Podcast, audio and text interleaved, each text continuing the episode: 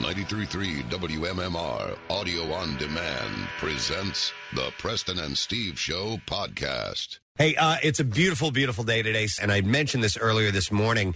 but We got a text immediately from some guy who said, Yeah, it's a beautiful day. I'm quitting work. No way. Like today, he Wow. is, he's quitting. He's going to go in and he's going to quit his job. when you when you are enthusiastic about it and you have you c- consider it freedom, it can be a wonderful thing. I couldn't tell if it was sarcasm or not, but but it seemed to be like I'm happy because I'm quitting, and it it led me to think, you know what?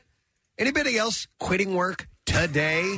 I would like to hear about that because I personally, the only time I've ever left a job is when I had another job lined up and it was a better opportunity. So to me, that wasn't like I'm quitting work. Okay, It's like- quitting without any. yeah, it's you like, haven't- it's like look, I got like when I got the Yeah. offer to to move here Yes. to Philadelphia, I had to say, guys, I can't pass this up. How I did your gotta go." modeling agent take that? Well, news? I was a little heartbroken because the foot ads in St. Louis were going to stop. Dude, we're hitting a bumper crop of ads. You're leaving me. Yeah, how did they uh, take it?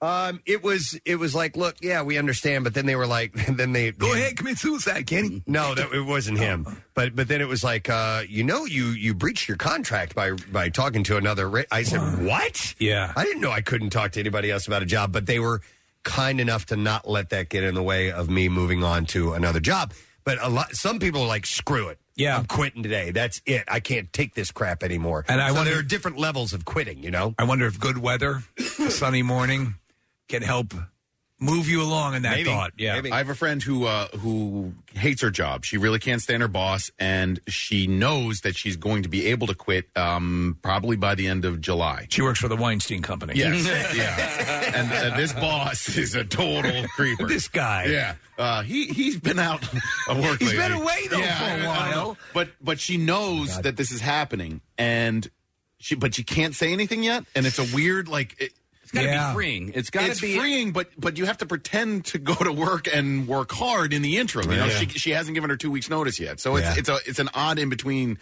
at this point. Nick, look at these two texts in a row. Not somebody, not not uh, quitting. Two people getting fired today. Oh man. It says uh, they're not Oh. getting fired. It says I'm not quitting today, but I am definitely firing someone. And another one says I'm not quitting a job, but I am firing a few people today. And yes, they do deserve it.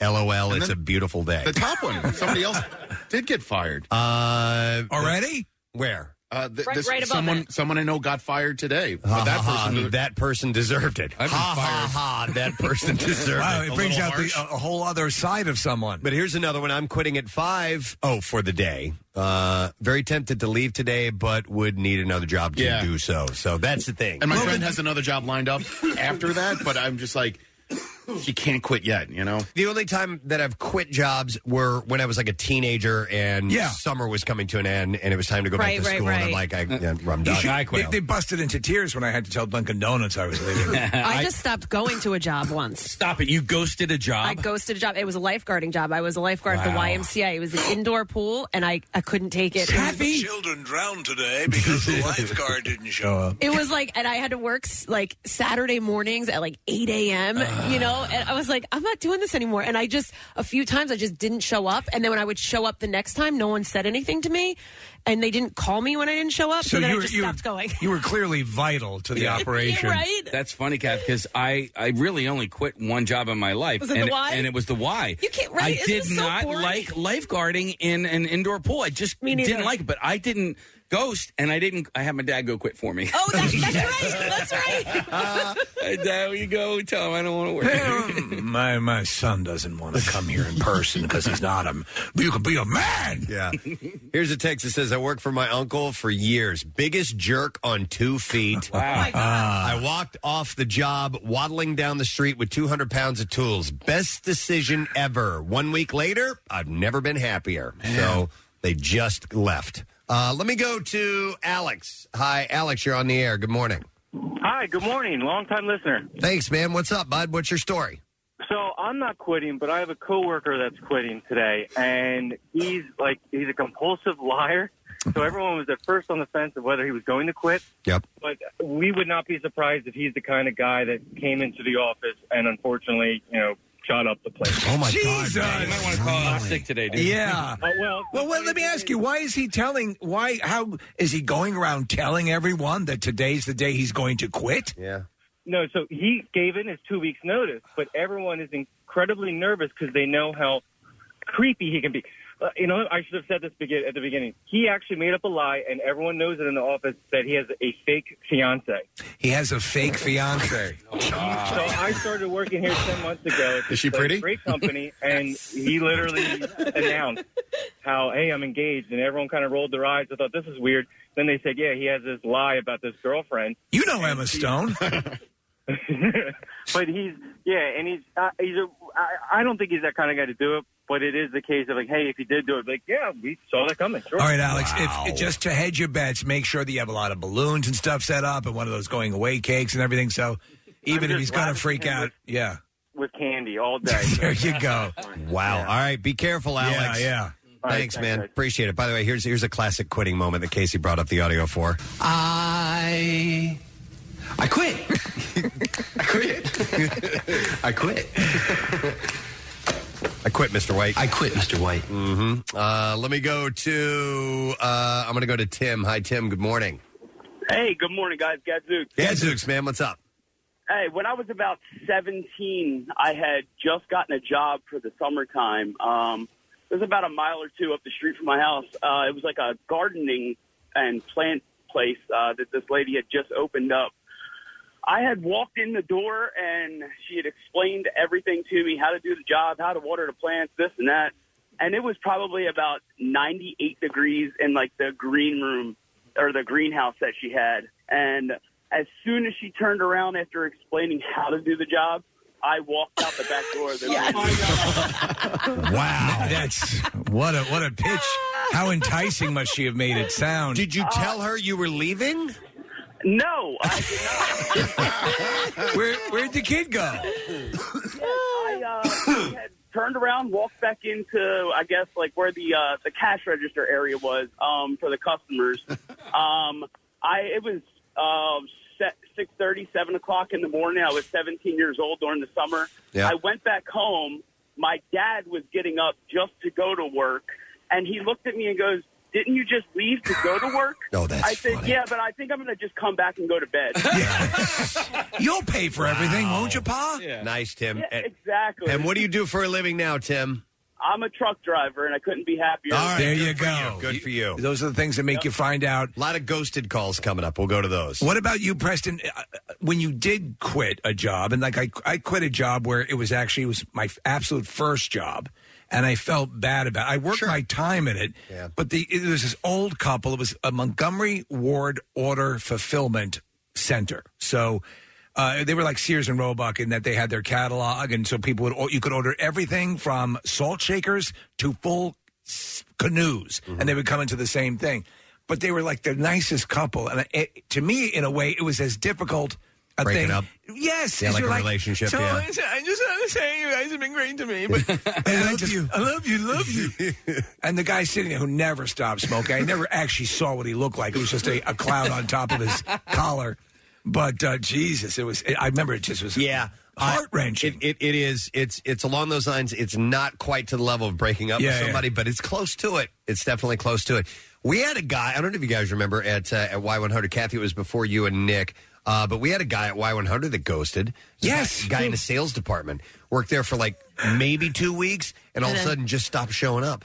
Casey was the guy. It was the guy that uh, that was. Uh, we we had a station party, and he was saying what a lousy drummer I was. Yeah. Oh, man, he because was he, played talking- drums as well, and uh, and like after a week or so, he just stopped showing up at work. Is that what it was? Yeah. Well, he was such a people person, Well, you know the ghosted. best was uh, his his nickname behind his back was Dog Ass Yeah. because uh, we had gone away on a company sort of retreat vacation together, and he got hammered one night, and the next day he was hungover, and he just kept saying, "Man, I feel like Dog Ass," and he said it like dozens of times. So And we're just like, just for a short amount of time, he got to go away on that company trip. Yeah, yeah, yeah. That was pretty. Uh, let me go to some calls. I have Caitlin on the line. Hey, Caitlin. Good morning. Hey, bitches. What's up, Caitlin? So I pulled a Cassie, and I totally started ghosting my job at PNC. I was a teller there for like two months. It was awful. I mean, the tellers would start yelling at each other in the middle of the day in front of customers. Wow. They were all so they were all so mean to each other. And I was like, I can't do this. So I just I stopped showing up. They my boss would call my mom because they had all that on file. They um, pretty much wouldn't leave me alone for like a couple weeks. And then one day before they opened, I just dropped off an envelope with my ID and my key, and I just never went back. All right, so that you had you had actual security stuff with you, like access keys and stuff like that. So- because, t- for my reasoning, if you obviously hate the job, why keep going after someone and calling them? But yeah, they- that's what I was curious Yeah, yeah. about. Why they would they would- why they wouldn't actively fire you Yeah, after yeah. a couple of weeks of not showing up. But you had security keys and everything. But they still could Yeah, have I called guess her and they- said, they "Look, you wanted can't to- work Yeah, here yeah. anymore." You know. So they, so they never technically it was- fired you. No, no. They, I mean, my mom was like, I keep getting phone calls from your boss. Like, Yeah. they said you're just not showing up. And I was like, oh, no, I formally quit. They just must be confused. Oh my god! And you were able to lie to your mother too, which is perfect. yeah, yeah. And, and then I had an, I got another job really quickly. So All right, I okay. don't think she was too mad. nice. All right, thank you, uh, Kathy. Was it the YMCA that you ghosted? Yes. Okay. Well, Brittany did the same thing. Hi, Brittany. Good morning. Good morning. How are you? Wonderful. So, tell us about you uh, ghosting the YMCA. So this is back in college. I was going to DC Cube, um, Delco myself, uh, and I was going to the Y to start a babysitting job, and it was like 6:30 in the morning, and I just thought to myself, changing diapers that early, not going to happen. I just was a no call, no show. I felt What- terrible, but Uh, which why was it the uh, Rocky Run? yes, it was right, right there by Greater Run Mall. So- But but didn't you have a basic idea of some of the stuff you'd be doing at the job? Yeah, right. Was it just like totally out of the blue? I know. I was an ignorant college kid, I guess, and I just thought about it, and I was like, ah, I accept it. And then I was like, "Ah, I don't think I can do it. It was too early. So I show up at McDonald's and they want me to work with hamburgers. Right, right, No, I know. But, you know, you guys help me get through the morning every morning. I'm not really a morning person, but. Well, know, thank guys you. make it better, All right, so. and likewise. Thanks, Brittany. Yeah. Marissa, have we ever had a case because we have, we have an internship program? Speaking of college age kids, We have. have we had anybody ghost an, an internship before? Yes. Really? yeah. And sometimes it'll start where um, it's like, oh, my car's broken down. Yeah. I have some family problems. I couldn't get a ride in. I can kind of understand why that might happen because a the hours suck, you know, this early in the morning, and b you're not getting paid anything. But if you're serious about your future and gaining some experience, obviously you're motivated to come back for this. But it might be easy to ghost on an internship. It's an easy A. Too, Or just by the way. it, it is, and, and you, you're going to learn a lot. When uh, the, the program produces a lot, but we've had there there may be things going on in your life. We've had a calendar girl who had all five of her grandparents die. all five All of them five of them, died. yeah. Yeah, God. She had trouble finding her way out of New Jersey, if I recall. As Casey said, uh, just showing up gets you an A. Um, but a lot of those people that have ghosted have come back begging to come back. Really? They realize, Oh. yeah. Do you let them back? Some have come back. Well, they've heard about the breakfast pizza. Steve Larson's back. All right. Steve, uh, you mentioned McDonald's, and I worked there for four years. We had some epic quits. People that would storm Like storm out, out screaming. Oh my! And there was a, there was a, a door that you could go out. You know, was the where we would load in supplies when the truck Yeah, would yeah. show up, and and when you would not open that door because there was an alarm attached to it. Every now and then, somebody would just get fired up and and just be be be done. And McDonald's is one of those jobs where you can you can burn that bridge. You know, like you can walk out and never and never go back. And so every now and then, somebody would just storm out the back. The alarm would go off, and you just everybody kind of look at one another and like. All right. Well, Were we you lost fired another one." or did you quit? At McDonald's? Yeah. No, I quit. I mean, Okay. I ended up going to college, and um, and then you know, so that was my last uh, round at McDonald's. So I ended up leaving amicably, but yeah, some people left um, under uncertain terms. By the way, and, and we've said this many times: don't burn that bridge, uh, whatever bridge it may Yes. be, because you you may that person, that manager or owner of McDonald's may move on and go work somewhere else. And all of a sudden, you show up with a resume for, Yeah. and there they are behind the desk, and you might have You're the uh, alarm door guy. Right, exactly. Even ghosting, you may Yeah. not want to do that. You may want to formally quit. it reminds me of the, the quitting thing and, and doing something on the way out. uh, Joe versus a volcano. Yes. Not a great, I didn't think it was a great movie. But anyway, uh, uh, Tom Hanks quits his horrible job that he hates, and they have this. This wheel that's a valve that says "Do not touch" on it, and he, go, he finally goes over. He's just like he just turns it, and nothing happens. Like I, I've waited all these years to see what would happen, and nothing happens.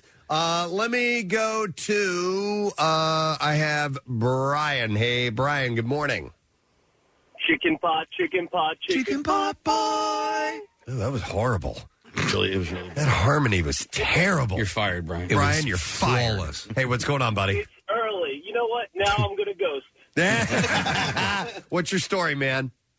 So I was in high school. I had a regular part-time job at a supermarket. Thought, you know, it would be a good idea to get a seasonal job at Toys R Us, you know? Who doesn't love Toys R Us? Um, it was overnight. I was working, like, I guess between the two jobs. It was terrible. One day I just woke up. My alarm was supposed to go off, supposed to go into Toys R Us at like 11. I was like, F that, and just never went back. did you get a call? Did they? Did someone say, uh, you know, follow up on it, or did they just figure, all right, here's another one we lost? No, no. And it was, you got to figure it was seasonal, like Oh, uh, yeah. Toys R Us. It wasn't like it had an all star cast going, so. Right. Well, you know, it goes to something my father uh, taught me, and I'm sure your your dad taught you likewise throughout your working career, Preston. Half the battle is just showing up to get it, to get people to show up for the job, and uh, so that's how frequently people just don't, and uh, they, the the employers get used to it. So. Yeah, yeah. Uh, I want to go next to this story. This sounds interesting. I am going to go to Lou. Hey, Lou, you're on the air. Good morning. Hey, good morning, guys. How you doing? Good. What's up, buddy? Hey, yeah. Well, I was living in Hawaii one time, and I was working as a tour coordinator for a, tr- a tour company. So one day, a girl comes up and she says, uh, she goes, you know, I got an extra ticket to fly back because her boyfriend had to fly early. She said, and you know anybody wants it? Well, I bought it, went back to my apartment, and my girlfriend's going, you know, what are you doing? I said, I'm packing up. Where you going? San Francisco. And I just picked up and left. You just left. You were running tours in Hawaii.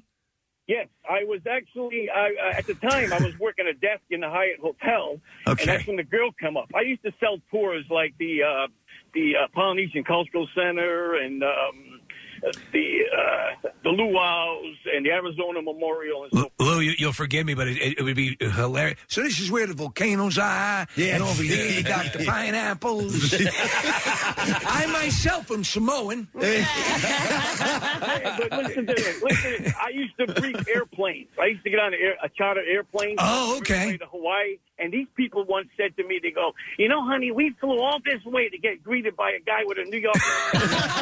That's great. I love That's it. great. I love it. Thanks, Lou. Appreciate it, man. You're welcome, guys. Yeah. Oh, All right, thank you, Lou. Uh, we got to go to this one. It is Mike. Hi, Mike. Good morning, sir.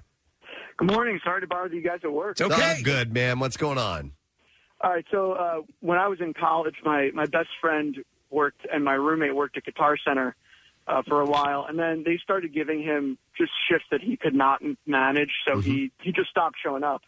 Uh, but being a musician and it being like the only guitar center within a 100 miles, he needed to go there to just to buy strings and stuff. Mm-hmm. So he would take me with him and have me go in and, and he was like, hey, could you just get me this, these strings and this and that? Uh, but the guys that worked there knew that I was his friend because I would always show up when he was working. Right. So ev- uh, eventually, so they're like, hey, what happened to, to your buddy? And I was like, oh, he died. Oh, You told them that he died. That's extreme. oh my god. So uh, yeah, he he was just like, yeah, just tell him, just give him an excuse that you know would never make them ask for me again. oh my god! So you took it upon yourself to Yeah. to come up with the he died excuse? I was just, it was kind of just uh, at the, I, I was under pressure and was like, oh yeah, you- you- And and in his will, he asked that you keep his guitar strong. That you know, that- that's a good p- bit of advice, though. Never ghost or um, leave a place hanging that you're going to return to as a customer. Oh yeah, yeah, most definitely. Spe- You know, you get it. Uh, that's a perfect example, Right. This is where he needs to get his equipment, and this was probably pre the ease of internet days, and uh, and he needed to go in there regularly. And Right. What are you gonna do? Well, it's like like if you work at a, you, I want to work at a comic book store. I want to do that. And if you screw over a place like that, yes, you're you, you know you're you're screwed. Yep, exactly. Uh, I'm gonna go next to Roger. Hey, Roger. Good morning. Good morning, guys. Sorry to bother you at work. It's all good, buddy. What's up? Um, just uh, I was about, uh, I guess, about 17, and I just started uh, a new job for a door company and trying to make an impression. I uh, they were looking for someone to pick up a truck that they had just got down the city. What kind of Uh, truck? Well, I thought it was a pickup truck, so I volunteered because I, you know how to drive one, yeah, absolutely, sure. And uh, so they dropped me off down the city. This is in the suburbs. They dropped me off down the city, and uh, lo and behold, this is massive box truck. and so I, I, I got in and I started driving it, and it was brand new, plastic on the seats and the new logo on the side. And wow. I Oh, no. decided on the way back, I'm going to stop at my parents' house to show off. Look at what I'm driving. And uh, and I did, and I left my parents' house. I never drove anything bigger than my Volkswagen Bug. and there was a huge limb on a tree uh, that overlooked the uh, the road, and uh, I put that limb right through the box from the front of the truck all the way to the back of the truck. Oh you, you had a tree limb blow through the top front part of the box out the back. Out the back. Oh my god! like a can opener. Oh, my god! so I drove I drove back to Southampton and um they asked if I got the truck. I said, Yes, in the yard and dropped the keys off with the secretary and I never saw them again. Oh did they did they try to contact you at all? They didn't. They didn't. I didn't and neither did I go back for my last paycheck. Whoa! Just, you just put that towards the repairs, guys. you're, You're good. You're going to want to keep that. Oh my god! And Roger's a truck driver now. oddly enough. oh my! That- no. All right, thanks, man. I appreciate it. Oh, that's just the absolute worst. Uh, let me go to yeah, I like this one too. We got to take a break here in just a second, but I'll go to uh, Denise. Hi, Denise. You're on the air. Hi. Hey, what's Rock. up? Thank you. Appreciate it. What's up? Uh, so I get this job. Uh, my parents recommended it. It was a friend of my parents recommended me for this job, It's cleaning hotel rooms. Okay. So I walk around with this girl. She shows me everything is supposed to clean, and then she hands me a, a rag, and she says, "Clean the toilet With a rag? with a rag." All I'm right. like, oh my god. So I'm like, okay. I'm like, do you have gloves? and she's, oh, if you want gloves, you have to bring them with you. And I'm like, oh, are you serious? so I clean the first one. I'm like, oh my god, I can't do this. How do I? How do I do this without ew, ew, ew? so I, so I, I clean the first one. I'm like, I, I seriously you don't have gloves. And she's, no, you have to bring your own. So I, so I'm like a half hour. I do this. I'm like, uh, I have to go to my car. Yes, that was it. I have. You left out the to drive away and never come back. I would have been right with Denise. Yeah. Yup, no I mean, way. so you'd think they'd supply you with latex gloves. Seriously.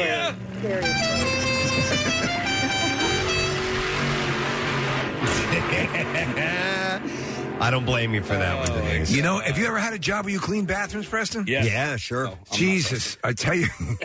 yes, I am. My name is What'd you Casey. say? He goes, "Did you ever clean bathrooms?" And I started saying yes, but then he said Preston, and I go, oh, "I'm not Preston." You have to remember that. uh, Think of what you've done in bathrooms and always realize that the bathroom for many people, say like late at night, is the end of the line. Mm-hmm. Yeah. I got to get to a bathroom to dot, dot, dot. Right. And, uh, oh my God. Yeah, It's- it can be. If if you know, you think I, it's not so bad. I mean, look, it's going to be a little bit dirty, but every now and then somebody leaves something horrible in there. Dude, that was part of the side work as a lifeguard. As a is- lifeguard, yeah. and and I actually I didn't mind cleaning the bathrooms because I, I, I thought did. it was I thought it was fairly easy because there wasn't a whole lot of scrubbing you had to do with your hands. Yeah. everything because Mostly it was licking. Well, no, it was tile all over the place. So and it was outside. Well, ours was anyway. We just took the hose and hosed and it that's down. all it was was just uh, you know you lay the cleaner down and then you hose it all off and then you're done. You Yeah, know? I, I, I had to do a little bit of that as a dishwasher. Part of that was cleaning the bathroom, but um, uh, the dishwasher, that's another one you got to get used to. After a little while, I, I got used to it, Nick. I don't know about I you. never got used to sticking my hand into the drain and pulling out the food from the, the dishwasher. Oh. I, I, I got used to it the first couple hours. I'm like, okay, Really? my- The my- first couple hours? Sure, my It's- hands, it's- your your hands, your your No. bare hands go into food that people have, have eaten or left over, and then after a while, it's just like whatever, because you got water right there, you can wash it off immediately. But and you were known for your feet. and I was known for my feet exactly. One last call. I will go to Tony. Hi, Tony. Good morning. Tony, this is Tony from South Jersey. Now I'm going to go by Tony because I'm going to um, disguise my name. Okay, all right. Back in probably 1989, 1990, I used to work at a uh, Catholic church, St. Luke's Church in Stratford, and um, I told the priest, Father McCall, one day. I says, I just can't work here no more, and he says, Why? And I just, I didn't know what to say, and I just blurted out. The Holy Spirit told me I had to leave. Oh. and he says, Go, my son. Who are you going to argue? You know what? Jesus told you to That's- leave? That's one thing one should consider. If you're if you're going to leave a uh, if you're going to leave a job and you don't really have a good excuse, think about who you're talking Yeah. to and Yeah. what they Yeah, might yeah. relate And the to. priest is like, did he say anything about me? Exactly. And he put his hand on my forehead, and he says, Go, my son. wow. there you go. Thanks. That's actually not bad advice. All right. Interesting. All right. Well, if you're quitting today, hopefully it's for a good reason. Hopefully you're moving on to something better. Yes. Which would be nice. More of the Preston and Steve Show podcast after this. At Steven Singer Jewelers, everyone gets the perfect price. No coupons, no sales, no negotiating. Feel great about buying a diamond. Visit Steven Singer, the other corner of 8th and Walnut in Philly, or online at IHateStevenSinger.com. Always with free shipping. Steven Singer Jewelers. One place, one price. Now back with more of the Preston and Steve Show podcast. Saw this interesting article this morning. It was uh, conducted by Louder Sound. It was an interview, and they asked a bunch of rock stars if they remembered what song was playing when they lost their virginity. Okay. Let me give you an example. So, uh, Corey Taylor from Slipknot said it was a Depeche Mode live album. it was right after it had come out, and I was dating a girl who was really into them. I was into them, but that album, or it could have been the sex, he said, really made me turn the corner with them. He became a big fan. After that. Yeah, Yeah, after that because now moment. you have a good associated memory. Uh, Jacoby Shaddix of Papa Roach said that he was listening to. oh, yeah. Who cares yeah. what he was listening to? Yeah, we saw he had herpes sores all over his face when we saw him one But time. they spelled his backstage. name out. But he was listening to Kick by NXS. Great song. It's a great album. Yeah. Uh, and he added, uh, it wasn't a horrible experience. I was like 16. My mo- or, or no, I'm sorry. He said it was a horrible experience. He said I was like 16. My mom walked in, Oh, so the chick jumped off me. I didn't even get to finish up. My mom made me take her to the door, and he says, "Does she know me now?" Oh yeah, she knows. So it was uh, in excess kick. Slash said, "I nearly first had sex to Aerosmith's Rocks." I'd been uh, courting this girl for months. Finally got to into her apartment while her mom was away, and she put it on, and I played it over and over until she said, uh, "You might as well go." Uh, he said, unusually it's the, or I'm sorry, usually it's the girls' music that you end up having sex to. So it was probably something like Fleetwood Mac's Rumors. All right. Which was very popular with the girls back then. Uh, here's an interesting one. Nikki Six of Motley Crue, his story said it was Seals and Crofts' Summer Breeze. Oh wow! Well, there's a beautiful song. He He really said- incites a good memory. And then he laughs. He said, "Unfortunately, no, no, Seals and Crofts are great. He said, I can remember the song, but not the girl. I remember her mom's cookies. And that's why it happened because we were waiting for her mom's cookies. And I'm so fast that it worked out perfectly. So he managed to have sex and have cookies. How does he not remember the girl? It was his first ever. I, mean, you, know, and clearly listen- remember my first ever. And listen, Nikki Six will has forgotten more about sex than we'll ever know. Yeah. But his- for your first one, That's an impactful experience. You think you might know? But yet he remembers Seals and Crofts. makes me feel fine.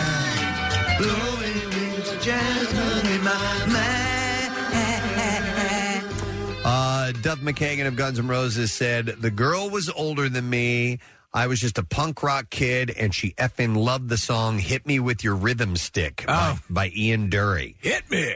He said, Yes, I know that the title is appropriate. Uh, I didn't really know what I was doing, but she did because she was 18 and I was 14. 14. Yeah, Yeah, yeah. that's young. Let me ask you, uh, in your in your earlier days, was music always a component part of sex? when you were Um, when you were setting mood, did you always put on music? That was part of it. Most definitely. I put on snuff films. Uh, well, how did yeah, that, was work my for thing. you? It wasn't good. Okay, probably should have. Yeah, they ran. Yeah, there was music involved, most Yeah. definitely. Um, and it, it sometimes it was to set the mood, and sometimes music just happened to be on. Do you remember your do you remember was there music playing when you lost your virginity? Not technically. So it It was a Salvation Army band. No, it was my my my friend Paul.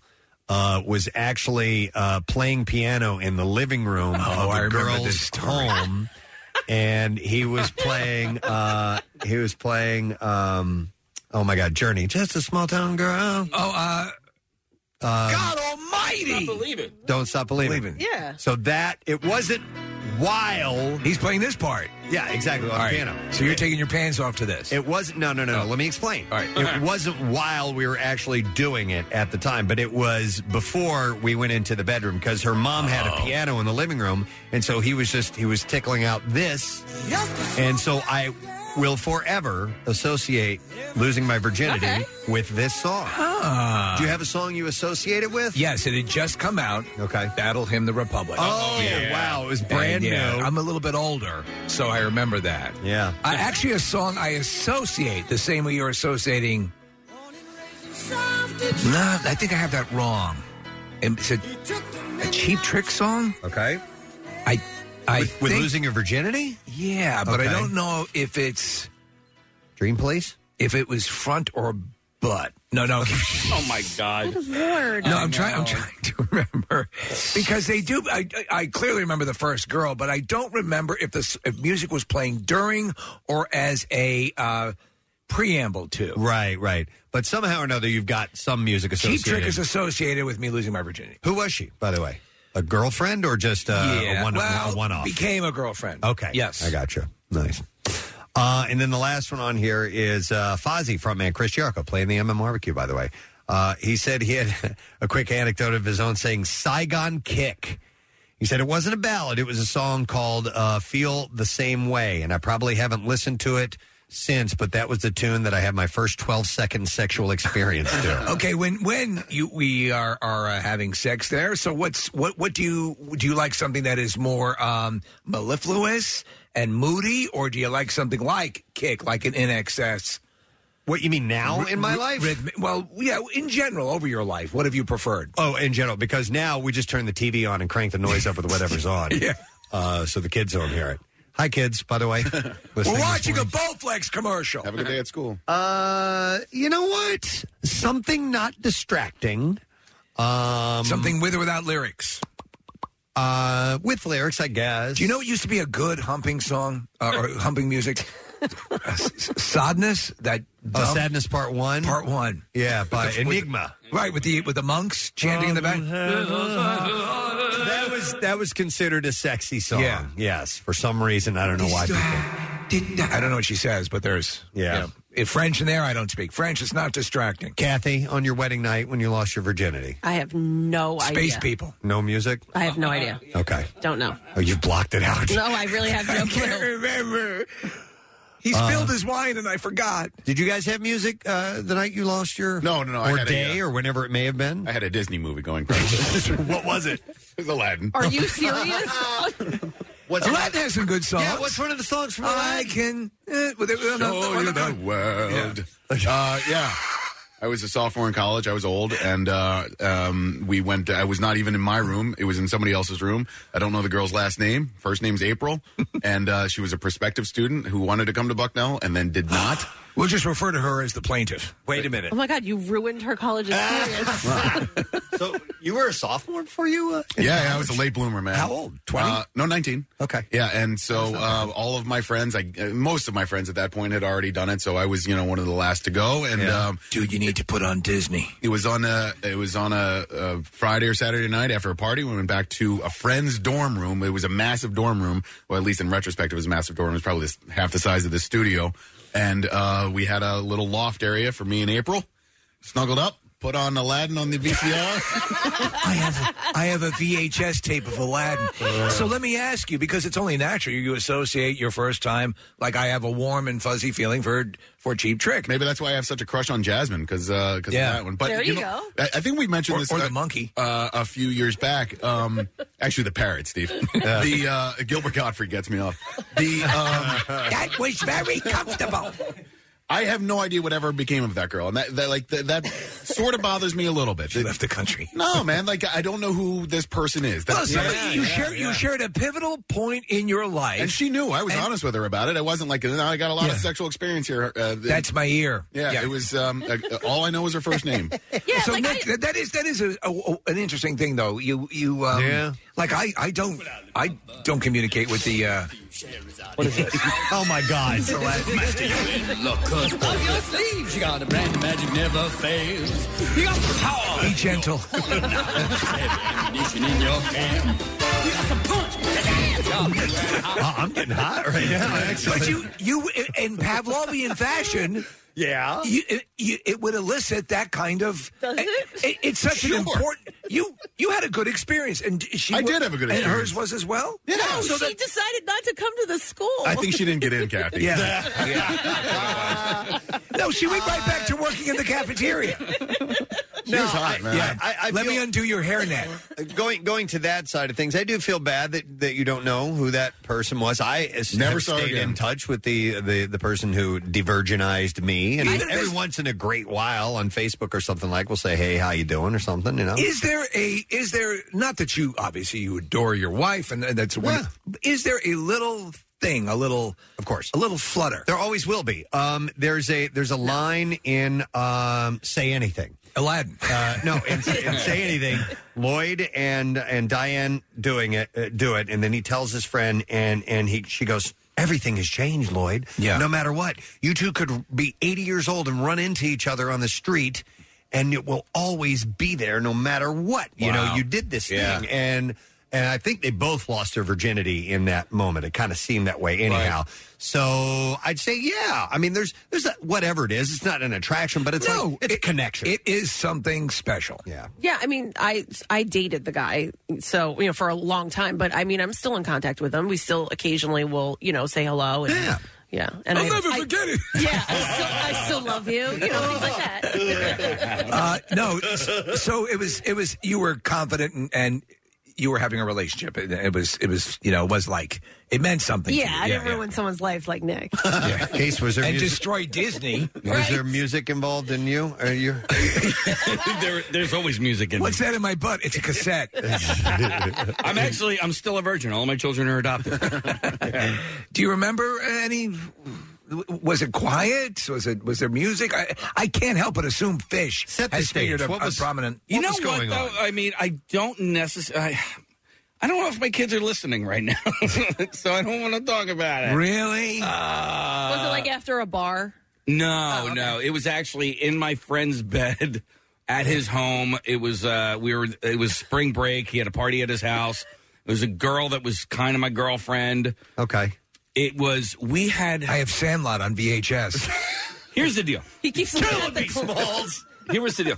I loved this girl. And prior to this, we had Frenched a couple of times. Okay. I was too big of a puss to like put any moves on her. Right. That particular night, there was a guy that was at this party who was macking on her big time. We had eh, for all intents and purposes, we she was my girlfriend. Yeah, it That's- was established. it- but but he asked me. He goes, "Hey, what's going on with you guys?" And and I, like Aw, I didn't want to put man. I didn't want to put any ownership on her. So he he did he wasn't a cad. He, no, he no, asked- no. He's a yeah. nice guy, All right. Quinn. If you're listening, hey, Yeah. man. Um, and so I'm like, no, nah, man, she's not my girlfriend. Like, you know, whatever. And so he tried to, you know, he took her out for a walk. And That's blah, right blah. out of a that's right out of a uh, sitcom. Yeah, and then um, and she she rebuffed his advances. Good. And next thing you know, we're in my buddy's bed, and she says, "You know, I would have sex with you, right?" And I was like, "Hang on one second. Bam, bam. and I booked down to Kyle. I said, "Dude, you got a rubber?" And he said, "Yep." And I said, "Awesome." And then we went upstairs, and then guess what? I never completed. I was so drunk. Oh, Oh, there you go. you didn't even finish out the movie. No, So, I mean, but th- so there was no music. There was there was no nothing. It was like just darkness. And Sub- subsequent times did, did, did did music figure at, never as an integral part of okay no I could go either way I it's- you know silence is fine as well Like a Christian Science reading room. I hadn't even thought about that back in you know teenage days of of getting that question. Hey man, are you going to? Uh, do you mind if I? Uh, Yeah. it Doesn't do you mind if I? And believe me, if I man, move in here, that hurt t- for me to say. Is your mom single? Because like, it might work that way now. Yeah, man. it might. It was- she wasn't my girlfriend, but man, I wanted her to be my girlfriend so badly. Because you're so you are so conflicted, and those are all life steps, and so Mhm. you're Oh, thinking, yeah. "Am I? Am I? Is this my girlfriend now?" We had like Frenched twice at that point, Right. you know, like French, French. Had you Greeked? we had not Greeked. We never Greeked. Um, but the fact that that happened that way that night was is just I was not expecting it at all, not even a little bit. It's wild because at that stage of your life, those those emotions are so raw. They're so uh, you know, it's new ground for you. Everything is coming online, and you don't know how to deal with it. Yeah. You know, and it it can cut deep. It can be it can hurt a lot. That's why you get those, you know, those classic uh, Springsteen driving into the night, running, you know, uh, the the just, and you think you're the only one, you know, and then you put on a lad, and everything's fine. I try to keep that in mind as I have teenagers and see their uh, emotional issues they're going through. Okay, put, put, remember when it was you? Yeah, yeah, remember yeah. When it was when it was really important and really Uh-huh. painful or really awesome, and the the uh, the emotions were really augmented because of that because they were so new. I was reading an article on on uh, d- dating and the in the you know uh, city uh, dating and, and apps and all this stuff. And my, my wife was sitting over on, on the couch and she was just doing her thing. And I just looked over and I said, "I love you so much," because it's it's such a jungle out there, you know, as far as this stuff is concerned. Somebody texted, and this is more for Nick, but it says, "Did she rub the lamp?" You're gonna love this guy, Prince Ali, fabulous he, Ali Ababa. Nick. I, though I I will never now think of Aladdin in any way but Nick's deflowering. Yeah. I really don't need to see the live action one that comes out next year. nice. They'd have to they'd chase you out with a boner. Uh, hang on. Here's a uh, similar thing to which one had the mother walk in on Uh, them? Jacoby Shaddix. Jacoby Shaddix. I'll go to Jordan. Hi, Jordan. You're on the air. Hi, good morning. How you guys doing? Good. What's up, buddy?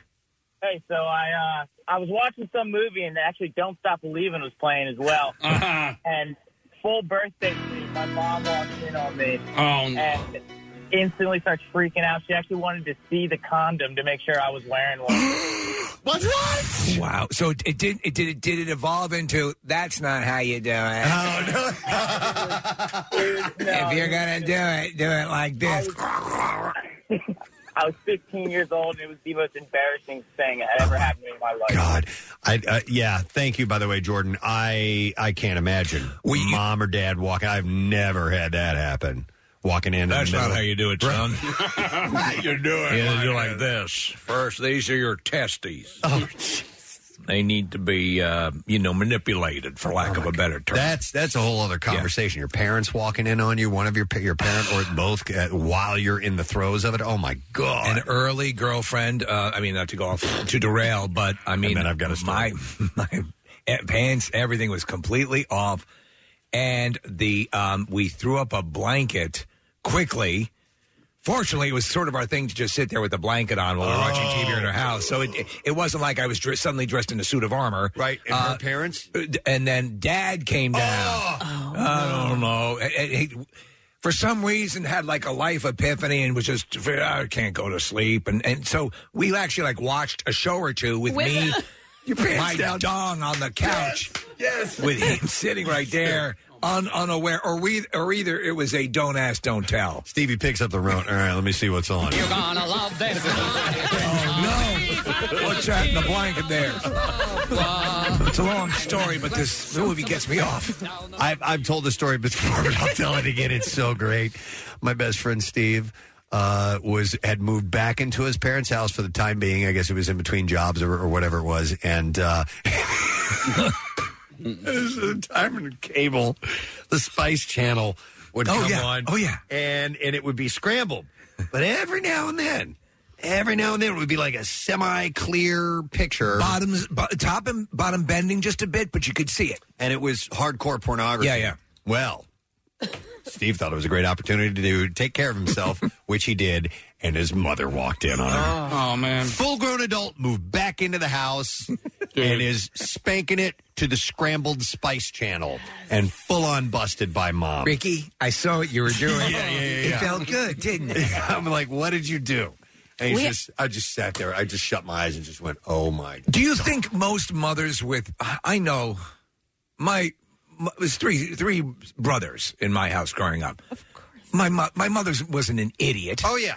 You know, do- yeah, I, I, I know there's when only so many models you can build in your room with the door closed. Listen, I know when it's going on in my house. It's Yeah. when the kid's been in the bathroom for an hour. Yeah. You, know, what's what the going long on. showers Yeah, are, right? Exactly. yeah. I had a friend similar to yours, Preston, uh, was older and and I think it was after college, moved back home for a little while and came home drunk, bombed, was went down into the basement, watched a movie. Where's Aladdin? there were And I love this guy. It's only fabulous here. There were tissues all over the, the floor, but he passed out. Oh! And when he woke up, now I don't know if she didn't, if she thought maybe he had a cold or not, but she Oh, cleaned no. them up. She had cleaned them up. She should have made him into like a little bouquet or something. oh like my that. gosh! His Do you have a mother- cold? It seems like you have a runny penis. I don't know. I don't know what his poor mom thought. Well, Uh, it's- as a parent, it's just because you know it. I don't, you know, don't have kids, but it's a natural progression in life. Doesn't mean you want to see it necessarily. Yeah. Uh, let me go. let me go to Mike. Hey, Mike, you're on the air. Good morning.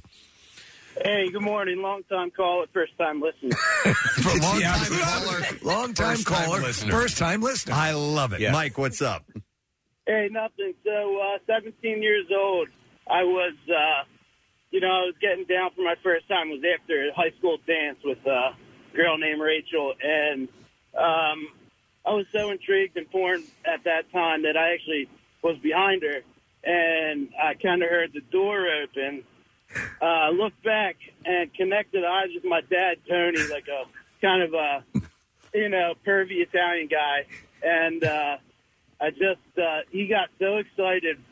And He got excited. Uh, how- What was, what was his reaction? he was he was just so happy to see his youngest kid actually having sex. And Fuzzakaboo. He just gave me a quick nod and a wink, and uh, and then closed Whipped the it door out. And let me, let me have at it. This is a great to see this in a person. if you don't mind, I'm going to take care of myself while I watch you, Steve. And that's not how you do it. No, no, you got to do it like this. Hello, hello, hello. Wait a second, I just uh, violated my own assignment. No, I think- it tasted like oregano. I got to tell you something though. No, but isn't it a little bit different Thanks, for Mike. a dad when when your son is old enough where you're like, Yeah. No. Yeah. good job. Dom Irera has a I great bit, a- and he talks about how the, the, the difference in standards. He goes, you know, my, my kid's a real stallion. He's got, you know, he's look at he's up there, he's banging it right. now."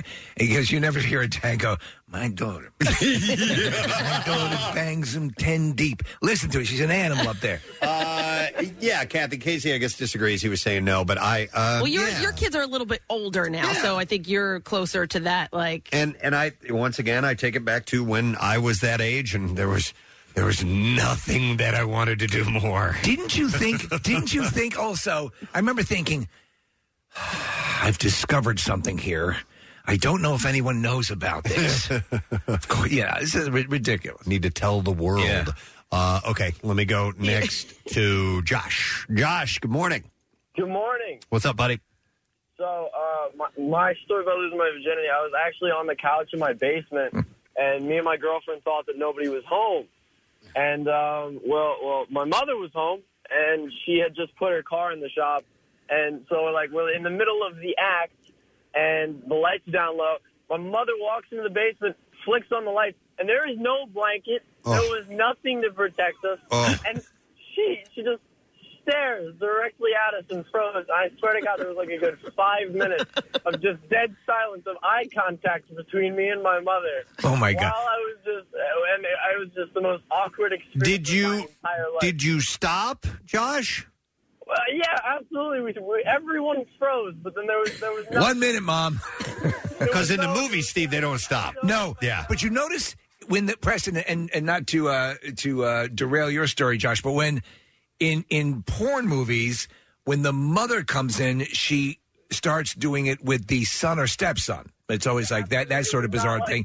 Th- th- She, she will never help the sun. It's it's uh, there's these these there's this weird geometry to how things work out. Oh yeah. in these bizarre porn scenarios that Yeah, have, I, I think have created a whole subculture of people who expect that that's the way sex is going to be when you finally start having it. Uh, yeah, I, and by the way, I did I did tell my sons that listen if if you That's do, not it, yes. I said if you do see these movies, I'm like it ain't that way No, in the real no, no, world. no. Just to let you in on a little secret here, all right?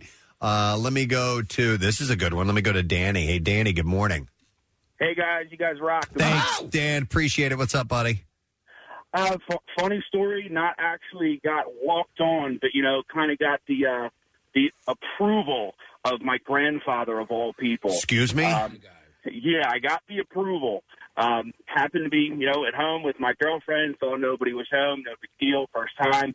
Uh, walk out of the bedroom. My grandfather standing right there. He just looks at me, gives me the nod, and just says, "Attaboy." Why don't, uh, why don't why don't why don't you take her home in the car so she's not cold? Wow. Oh, you know, uh, why don't Yeah, you I- splurge and don't make her walk 10 miles home?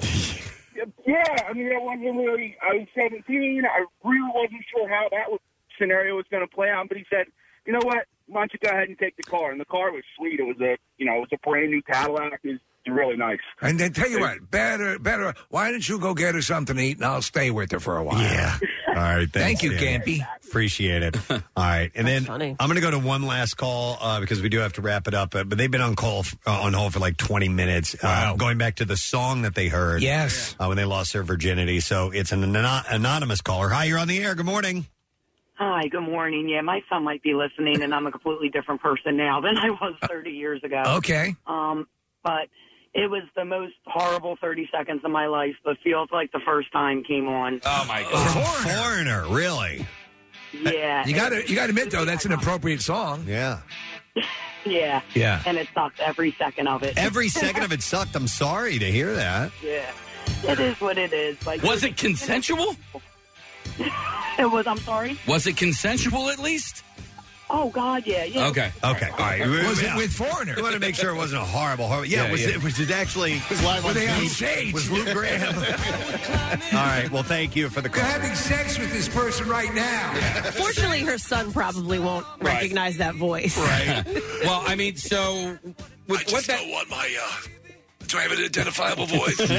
with what that lady's saying, though, you, there are a couple of things you should probably take into account. And, and I just um, I remember a friend telling me that um, she will never like. Uh, She'll never think of New Year's Eve the same. So every single time New Year's Eve comes around, that terrible thought will come up Hmm. because that's the night that she lost her virginity. So if you are planning on losing it, you know, don't necessarily pick a, a day that you're a day that you're going to remember. Like if you have that New Year's Eve, or, You might not have that luxury. Yeah, But- you but I know might not. what you're saying. But Right, if you yeah. can sort of work towards that, Yeah. and and that is a good thing to do. But you're right. Sometimes hormones get the better of you, and then there you go. And there- you know, but but if it if it you know our, our sage advice is if it if it can be someone that you care about and means something that's that's a wonderful thing. Well, and that was my case, but I don't. I mean, it was not. I- It obviously wasn't horrible, but I don't remember. I don't remember the first time. Probably through therapy. I am surprised. Wow. But I mean, I was with him for four years. Right. Right. So, yeah.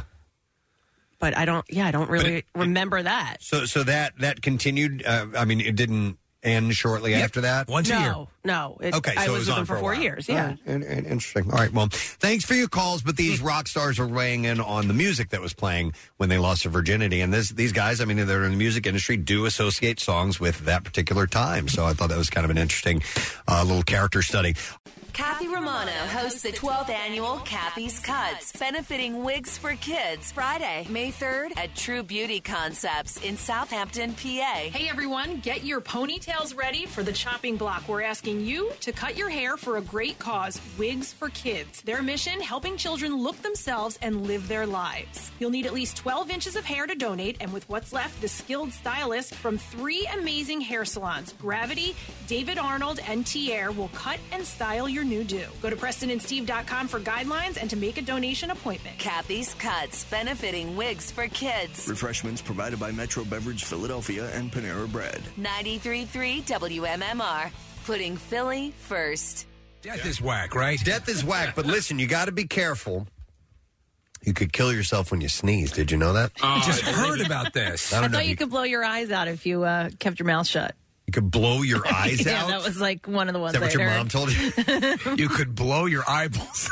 uh, no, but it could rupture your throat, burst an eardrum, or pop a blood vessel in your brain. Oh, well, right then. Researchers have uh, confirmed this. Th- There was a guy who recently had an issue with it, right? I think it was in England. Mm. Uh, let's see here. Let's read along and find out. Yeah, yeah. Uh, many people, when they feel the sneeze coming on, they like to block all exits, essentially. Swallowing the sneeze is explosive force. Just how dangerous this can be was illustrated when a 34 year old man showed up at the emergency services hospital in uh, Leicester, England, uh, recently with a swollen neck and an extreme pain. The patient described a popping sensation in his neck after he tried to halt the sneeze by, this, by pinching his nose and holding his mouth closed. Well, you know, when you sneeze, they say the force of the wind coming out of your body is at like tornado speeds. I, I used to hold my sneezes in, and it bothered you guys. So It did. much. And we were just trying to save your eyeballs. No. from Yeah, blowing out. Exactly. Your eyeball's going to blow. Well, it, has nothing to do with. Stevie May. It does. You know what? It did. So now, because of this, I feel You like- fart.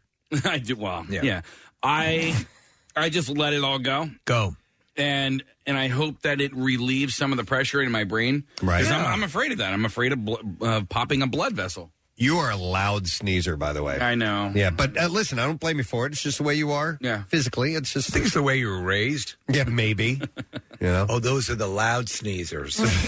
I probably sneeze more than anybody here, though. Too right. No, when I go out into the sun, um, I will sneeze twice, and then um, that's it. Casey is. I can imitate your sneeze. Uh-huh. Yeah. Yeah. You change the vowel at the end of it sometimes. But Yeah, just yeah, to- yeah, yeah, just to yeah, yeah. switch- just switch it Whoa, up a whoa, little bit. whoa, whoa, whoa, whoa. Uh, the force of the sneeze, the suppressed sneeze, has ruptured and torn open the back of the throat, according to this guy. They did a CAT scan on him. Yeah. Uh, the man who could barely swallow or talk was admitted to the hospital where he was tube fed and given intravenous uh, antibiotics until the swelling and pain subsided. And he was dis- Excuse me, Mr. Diesel? it's about family. Who should we call? Your family. Wait, that's what caused it? The name is Dom. Maybe that's what happened to Vin Diesel. I don't know. He's like, I'd like to do a movie about uh, street racing. Excuse me a second. It'll be more family. what happened? I'm supposed to sneeze. Hang on, I got a lot of calls coming in. I'm going to go to Vinny. Hey, Vinny, good morning. Good morning, Gadzooks, guys. Dad Zooks, what's up, bud?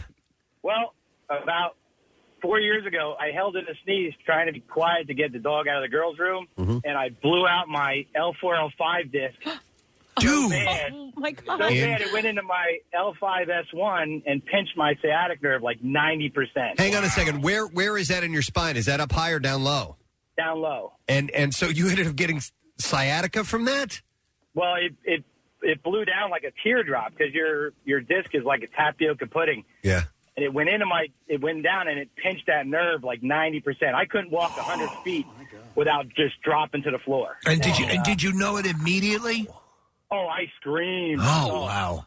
I took me 20 minutes to put my shoes on. Um, I was choked out for about a month, and then I had a micro dissectomy. Oh my God! That's where they send in tiny people to uh, in a Yes. spaceship Yes. to Yeah. perform Hey, uh, surgery inside the body. Vinny, did you- inner space, Yeah. or Fantastic Voyage. Did you wake up your daughter? Oh, I woke everybody up. I mean, I mean, it felt like a shotgun blew out of my back. So I tell everybody, wow. Oh, So then he- not holding the sneeze. So Vinny, it was your your modus operandi up, uh, up to that point to just always suppress your sneezes, but this one got away from you. Uh, yeah, I would try and hold them in, but the doctor said it's a violent act. So I don't hold anything. I don't care if the president's speaking. I'm going to let it out. Yeah, that's a good advice. Thanks, Vinny. I was at, um, I'll never forget it. I was at Jim Steaks on South Street one time, and there was a woman, a very large woman, that was in that place. And I think I've imitated this before. This is her sneezing. I thought, I thought somebody got stabbed or something like that because it was like this. Steve, it was. "Ah!" I just thought it was Really? Yeah, I kid you not. And then she did it two more times, and I'm like, oh my god, that woman's sneezing. What the hell? that was her sneeze. That she- that might be a little selling it, right? no, not from you, from her. No, no, no. I, I just, I Ah! don't know. But I, and I, I want. maybe I, maybe I, I, I projected this in my mind and it didn't really happen, but I think there was saliva all over the wall. Ah! Maybe that's just me putting that image in my own head, but I'm not sure. But I remember it being crazy how loud. Yeah. If you're out in the open and you feel a sneeze coming on, and there's a little bit of sun in the sky, and you like, there's n- you don't have to put your hands in front of your face. Yeah, it's very freeing. Oh, It yeah. is. you can sneeze I out. love in the, doing yes, that. It's, it's a wonderful feeling. The Yeah. only way you can match that is by peeing in your neighbor's hedges. Right? no, I agree. When you have the opportunity to just sneeze without covering it up. Ah! I feel like if you sneeze, it's like to- and Tommy. I'm free. Um, I'm free. Yeah. I feel like if you sneeze, if you sneeze towards the ground, you don't have to cover your mouth. You'll lift Uh, off. Yeah. I don't think so. I do outside. You don't. I do the uh, I do the crook of my elbow thing. Yes. That's that's where I sneeze now. I used to do I used to sneeze into my hand. No, you can't But then do your that. hands got all Yeah. kinds of I sneeze schmeck into my behind it. I learned that I learned that salsa dancing because people would get sick and it was like you're you're dancing, you know, with somebody, you're holding their hands, you're you know, so you had to sneeze into your elbow. Well, isn't that kind of like the dab now? Is Yeah. Your, your, Well, I that's the sneeze into my shirt. I'll, I'll pull the uh, the neck of my shirt out. and- yeah. You do do that. That's right. Uh, and and you do what? Or that, the other, the other. I used to do that. Uh, let me go to Linda. Hello, Linda. Good morning. Good morning. What's up, Linda? Now, I called in to tell you that my mother actually blew a hole in her lung from sneezing, and then she walked around for about a whole week not realizing that her whole left lung was collapsed. So she had a collapsed lung from, sneezing, and she wow. must she must have been in pain. Did she think she just had some oh. She kind of was. she pulled something? Yeah, that's what she thought. Yeah. Mm-hmm. She thought she pulled her back. And when they went in to do the MRI, the hole actually looked like a bullet hole. Holy hell. Linda, by any chance, was she a fan of cheesesteaks? God, that's But it horrible. was crazy. Hey, Linda, Yeah. did they, did they have to stick a tube in her side? Oh. Yes, they did. They put the tube right in her side. She had to stay awake for the whole thing. You guys And ever she seen when remembered they do that? Yeah, they're basically reinflating the lung, Oh correct? dear God! and it just blew right back up the minute they put the uh, tube right in her side. Probably should have given her a Yeah. tracheotomy, don't you think, Steve? Uh, honestly, I, I can do them. I mean, I, I, I can't say I know completely. I've seen YouTube videos. Yeah. She like held in the sneeze, but didn't hold in the sneeze. Yeah. So never hold in your sneezes. You can blow a hole in your lung. All right, thank you, Linda. Yeah, that's uh, that's sage Oh, Steve, advice. Cat sneezes are pretty funny. Oh, I Because there's my, my like a one cat- thousand of 'em. Oh my God, my cat, uh, yeah, tingles. You walk down, you make yourself some coffee, come back up. Yep. yep. It's hilarious. Uh, I'm going to go to Kim next. Hi, Kim. Good morning. Good morning. I work in the food industry, and sometimes it's not convenient to sneeze. Yeah. Mm-hmm. And you don't want to hold in, as we just heard everyone else say. So say the word grapefruit three times out loud. It's an old wives' tale, but it works. It clears the dust out of your nose. We- And you could actually whisper it if you don't want to say it. Yeah, the word grapefruit. We we did something different, but it wasn't you about the sneeze. If you saw someone doing the telltale open mouth, eyes closed, about ready to sneeze, my sister would do this. She'd go coconuts, and then you would stop, huh? Because you'd go, "What the f are you saying coconuts for?" And it interrupts whatever is going on Oh. in your mind. And and if you get distracted when you're about to Yeah. sneeze, you won't sneeze. I'd be pissed though. I know. I want it out. I know. I know. I know. You can do that before an orgasm too. Coconuts. Coconuts. coconuts. What? Yeah, it might work. I don't know, but great Damn for it. three times. I have sneezing um, can exasperate exasperate a uh, a migraine for me. Oh, yeah. Oh, really? which- oh yeah, big time. Now it doesn't it doesn't cause one. If I have one that's brewing, um, because they they go at, at a certain intensity level, it begins small and then works its way up, and I, you got to catch it ahead of time with the medication. If I have one brewing and I sneeze, bang, dude, it's just like lighting the fuse, and it's horrible. So if you have one already working, you're saying that'll exacerbate the, it Yeah. into a full blown. Yeah. Holy F. Yeah, and, and it turns into a, this pulsating, pounding, horrible, painful experience.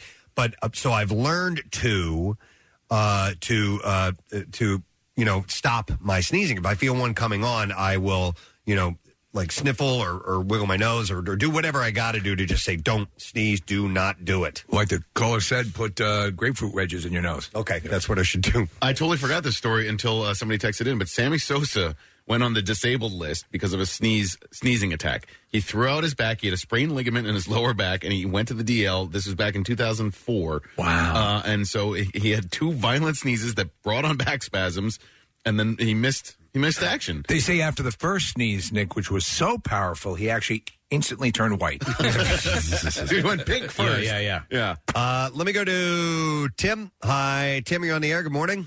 Yeah, so I think it was uh, Preston. You were talking about someone who uh, just yells when they sneeze after Yes. they're getting stabbed. Yep. Yeah, I, I, uh, I had a coworker that I worked with for a little while. Uh, was in an office, uh, i- alone in a room by myself. First time I heard it, it was like the the whole hallway down, and all of a sudden, out of nowhere, I just hear. "Ah!" I'm like looking around. I'm like, oh my god, are we? Do I need to hide right now? Or are I, I, would be terrified. espe- Active especially- especially if it's a doctor's office and there are people in the in the in the waiting room. the hell's he doing? I do that sometimes. It that it feels better. especially because I was just alone in a room by myself for like four hours, just in my own head, and all of a sudden, just yeah, yeah. No, I I know. Well, you know what? What is it? Thanks, uh, Tim. it- physically, the, you know, I know you guys are all pre med, but the um, Uh, why is the sneeze necessary? well, What's your and also, body doing? Why, why? What is the reaction that's causing that expulsion to take place? Uh, let's find out, and let's also get audio of whatever this woman is doing on this video that they're playing It's because like a screaming sneeze. Is that what it is? Yeah, it, okay, I so like it. There's there's a mom uh, th- that somebody I, am assuming they filmed their mother who's doing some kind of a sneeze. But I got I got to hear this. Oh, that'd be awesome if that was your sneeze. Bless you, bless you, bless you. We did have. Remember, we did have an intern who was like, "Ew." Really? "Yeah, I, I think it was."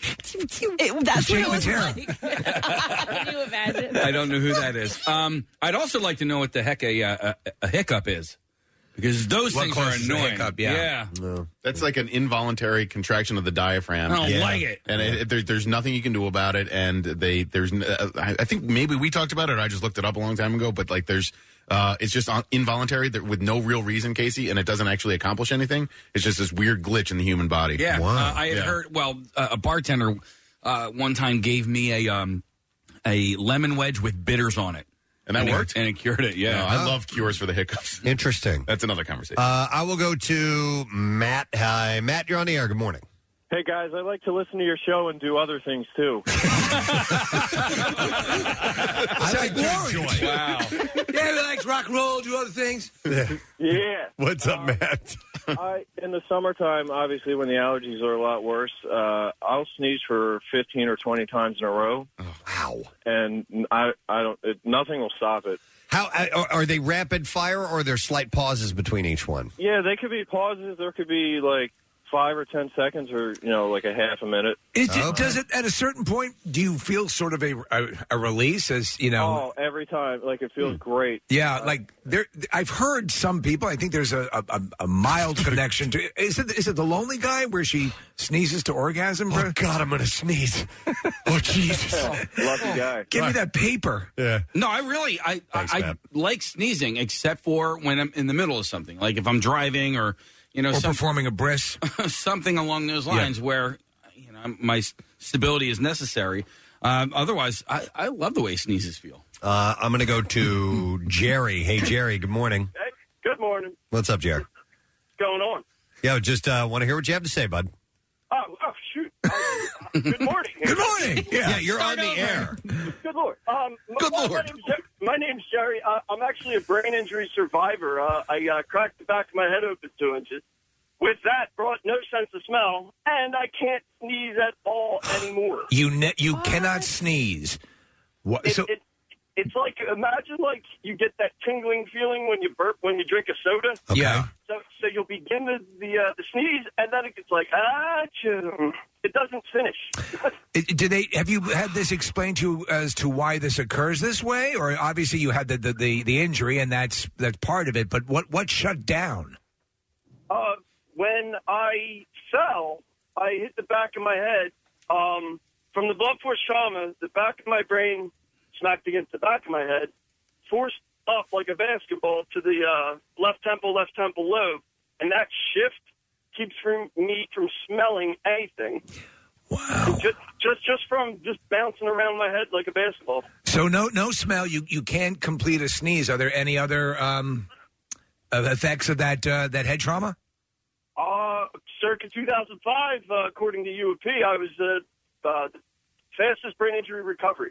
Oh, all right, all right. Well, good for Uh, you, man. You know what's interesting is, um, you know, RC, the Yeah. tattoo artist, Thanks, he has no sense of smell. Yeah. I wonder if he doesn't sneeze. That's why he was able to do your taint tattoo with no problem, if I recall correctly. Mm-hmm. Yeah, that's right. And yet he can. He's the best gremlin tracker on earth. Um, he believes he has gremlins in his house. Here's the uh, the montage of the of the grandmother sneezing. Oh, so please. I have no idea what this is going to sound like, but here we go. oh my god! Oh, Jesus.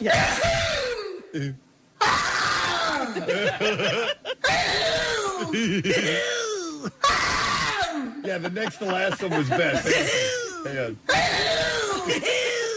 I like the first one. the first one, can say. All right. Ow! The second one was good too. I like this. Hang on. the second one? Hang yeah, on. here. Let's try it. Jesus. She looks like a, looks like a teamster in drag. A hobble. I'm the Hubble Space Telescope. Uh. Hang on, Oh, let's hear it. I love you. Game of Thrones. Man, my dad would scream when he would sneeze. He's actually. see, I, I think that there's some control that you can implement because his is. They've gotten quieter over the years, but when we were younger, when we were kids growing up, he would wake up the house with his sneezes. I, I think also a, a lot of people want to f- help help finesse it out even more to just sort of purge the system. Kathy, I remember now. I remember the intern. It was a girl, right? Yeah. Yeah. I don't remember who exactly that was, but it know. was. But I remember the first time I heard it, I go, What? "Was that a sneeze?" Yeah. it was like it was like. "Ah!" It was like it had the lead up.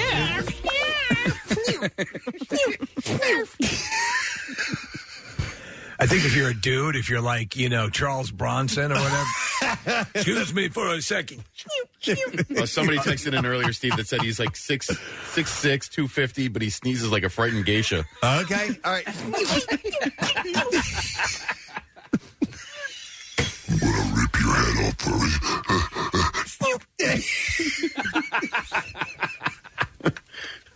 oh, damn Ah, it. Ah, nice snort. I gotta quit snorting. I still like the idea of that's how it changed Vin Diesel's voice altogether. As a, the a racing movie, and the All right, let me go to uh, Jeff next. Hey, Jeff. Good morning. Hey, good morning, guys. How are you? Great, man. What's up, buddy? Hey, so uh, my uh, my mom is a loud sneezer. Now she's uh, she's seventy five and she lives with me, and uh, so anytime that she sneezes loud and it's I'm sorry you were interrupted. Go ahead. That's all right. So I have to I have to run to the other room, worried that she had a heart attack, fell down the steps. Wow. You know, so it uh it has stopped meals in order for me to you know. So then I have a panic attack that something happened to her because of her loud sneeze. Let me, let me ask you: with the the um, the very loud sneeze, is there, as Preston was imagining with this woman and the uh, uh, uh, uh, eating the cheesesteak, is there spray? Does she keep it pretty contained, or is it just is it just noise, or is it noise plus matter? It, it, it's mostly noise. Okay, well that's a godsend. Yeah. Yeah, yeah. Thank God. All right, thanks. Uh, I want to go to Kelly here because she's got an interesting one. Hi, Kelly. Good morning. Hi, how are you guys? Good, Kelly. You have a unique sneeze. Uh, yeah, whenever I sneeze, I actually shout the word Jew. You say the word Jew. yeah, which I used to work for a company run by a Jewish family. Okay. So um, that was not always appreciated. Maybe that's how Hitler started. Well, you can't help it, right? All right. s- Whoa. So, how, how would it sound? Like, uh, like, li- Like, Jew! And it actually sounds like Jew. Like, okay, I gotcha. Wow. Jew, Jew, Jew. I'm wondering. Wait a second. This is catching on. Thank you, Kelly. I'm wondering if uh, you know because the the the like the cartoon version written out loud is Achu. Mm-hmm. Yes. And have we tailored ourselves to say that when you sneeze? Because I think I think Oh. you we did- actually reported on that, Yeah, that a there- while ago. That that now sort of uh, ingrained in our thinking is this achu paradigm. Yes, so that we um, we do. s- So, and we used to have another intern, Preston, if you remember, who did do w- achu would right right a, full blown classic stereotypical sneeze. Yeah, and that had to be predicated on achu. Look up uh, how um, people in other countries sneeze. All right. Because Uh, I want to see if they if they, they might make different sounds. And, uh, uh, I think Busty we may Girlfriend. have talked about this before. Um, let me go to while you're getting that. I have Chris on the line. Hi, Chris. Good morning. Hey, how you guys doing? Good. What's up, Chris? So I wanted to say, when I was a kid, I was about like maybe like six or seven. My dad had the uh, loudest sneeze I ever heard in my life, and it was all- it was like one of those sneezes that he n- never had a warning for it. It was just straight up sneeze, and I would be sitting there uh, watching cartoons, minding my own. bu- I- I'm not paying attention to anything, and he'll be sitting next to me out of nowhere, no warning whatsoever.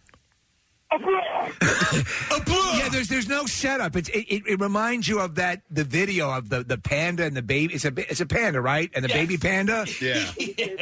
Yeah, there, there's no setup, and you have a coronary because the person just detonates next to you. Yeah. I thought I was gonna have a heart attack at six years old.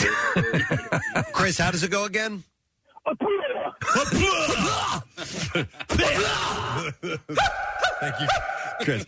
All right, Nick found it. Here we go. So a- around the world, the Portuguese say achim. Achim. Uh, the Polish say apsik. And the Japanese say hakushan. Hakushan. Yeah. hakushan. Jew. So we've trained ourselves to say, Yeah, Achoo. yeah, yeah. The, the Germans say Protestant. Uh, no, not Protestant. the Germans Presbyterian. That's Presbyterian.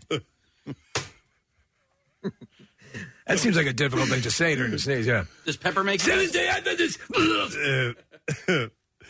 uh, the Germans say Church of Latter-day Saints. Uh, hot chi. Or hot chi. Is that how, how you would say that? name? Hot chi. Hot chi. Hot chi. Uh, Joni loves hot chi. The uh, the Hindi say achi. All similar, right? Uh, the well, except for the the Japanese. Japanese, one, which was uh, Presbyterian. no, Hakushan. Hakushan. Uh, and then you have uh, the Russians say opch- opchki, I guess something like that. The Turkish say hapsu. Korean are I- boy named Sue. Aichi. Vietnamese hot hotji. and uh, then you have the English, which are achu. So yeah, we've kind of trained ourselves to uh, to say those words It's funny. Have you ever? Um, or those sounds, I guess. I think I've actively I, my my laugh has changed over the years. I know that, uh, a- and so I think you can sort of just will yourself to s- sneeze in this in this way. You know, clearly that's one of our one of our interns flat out when she would laugh would uh, not laugh would sneeze.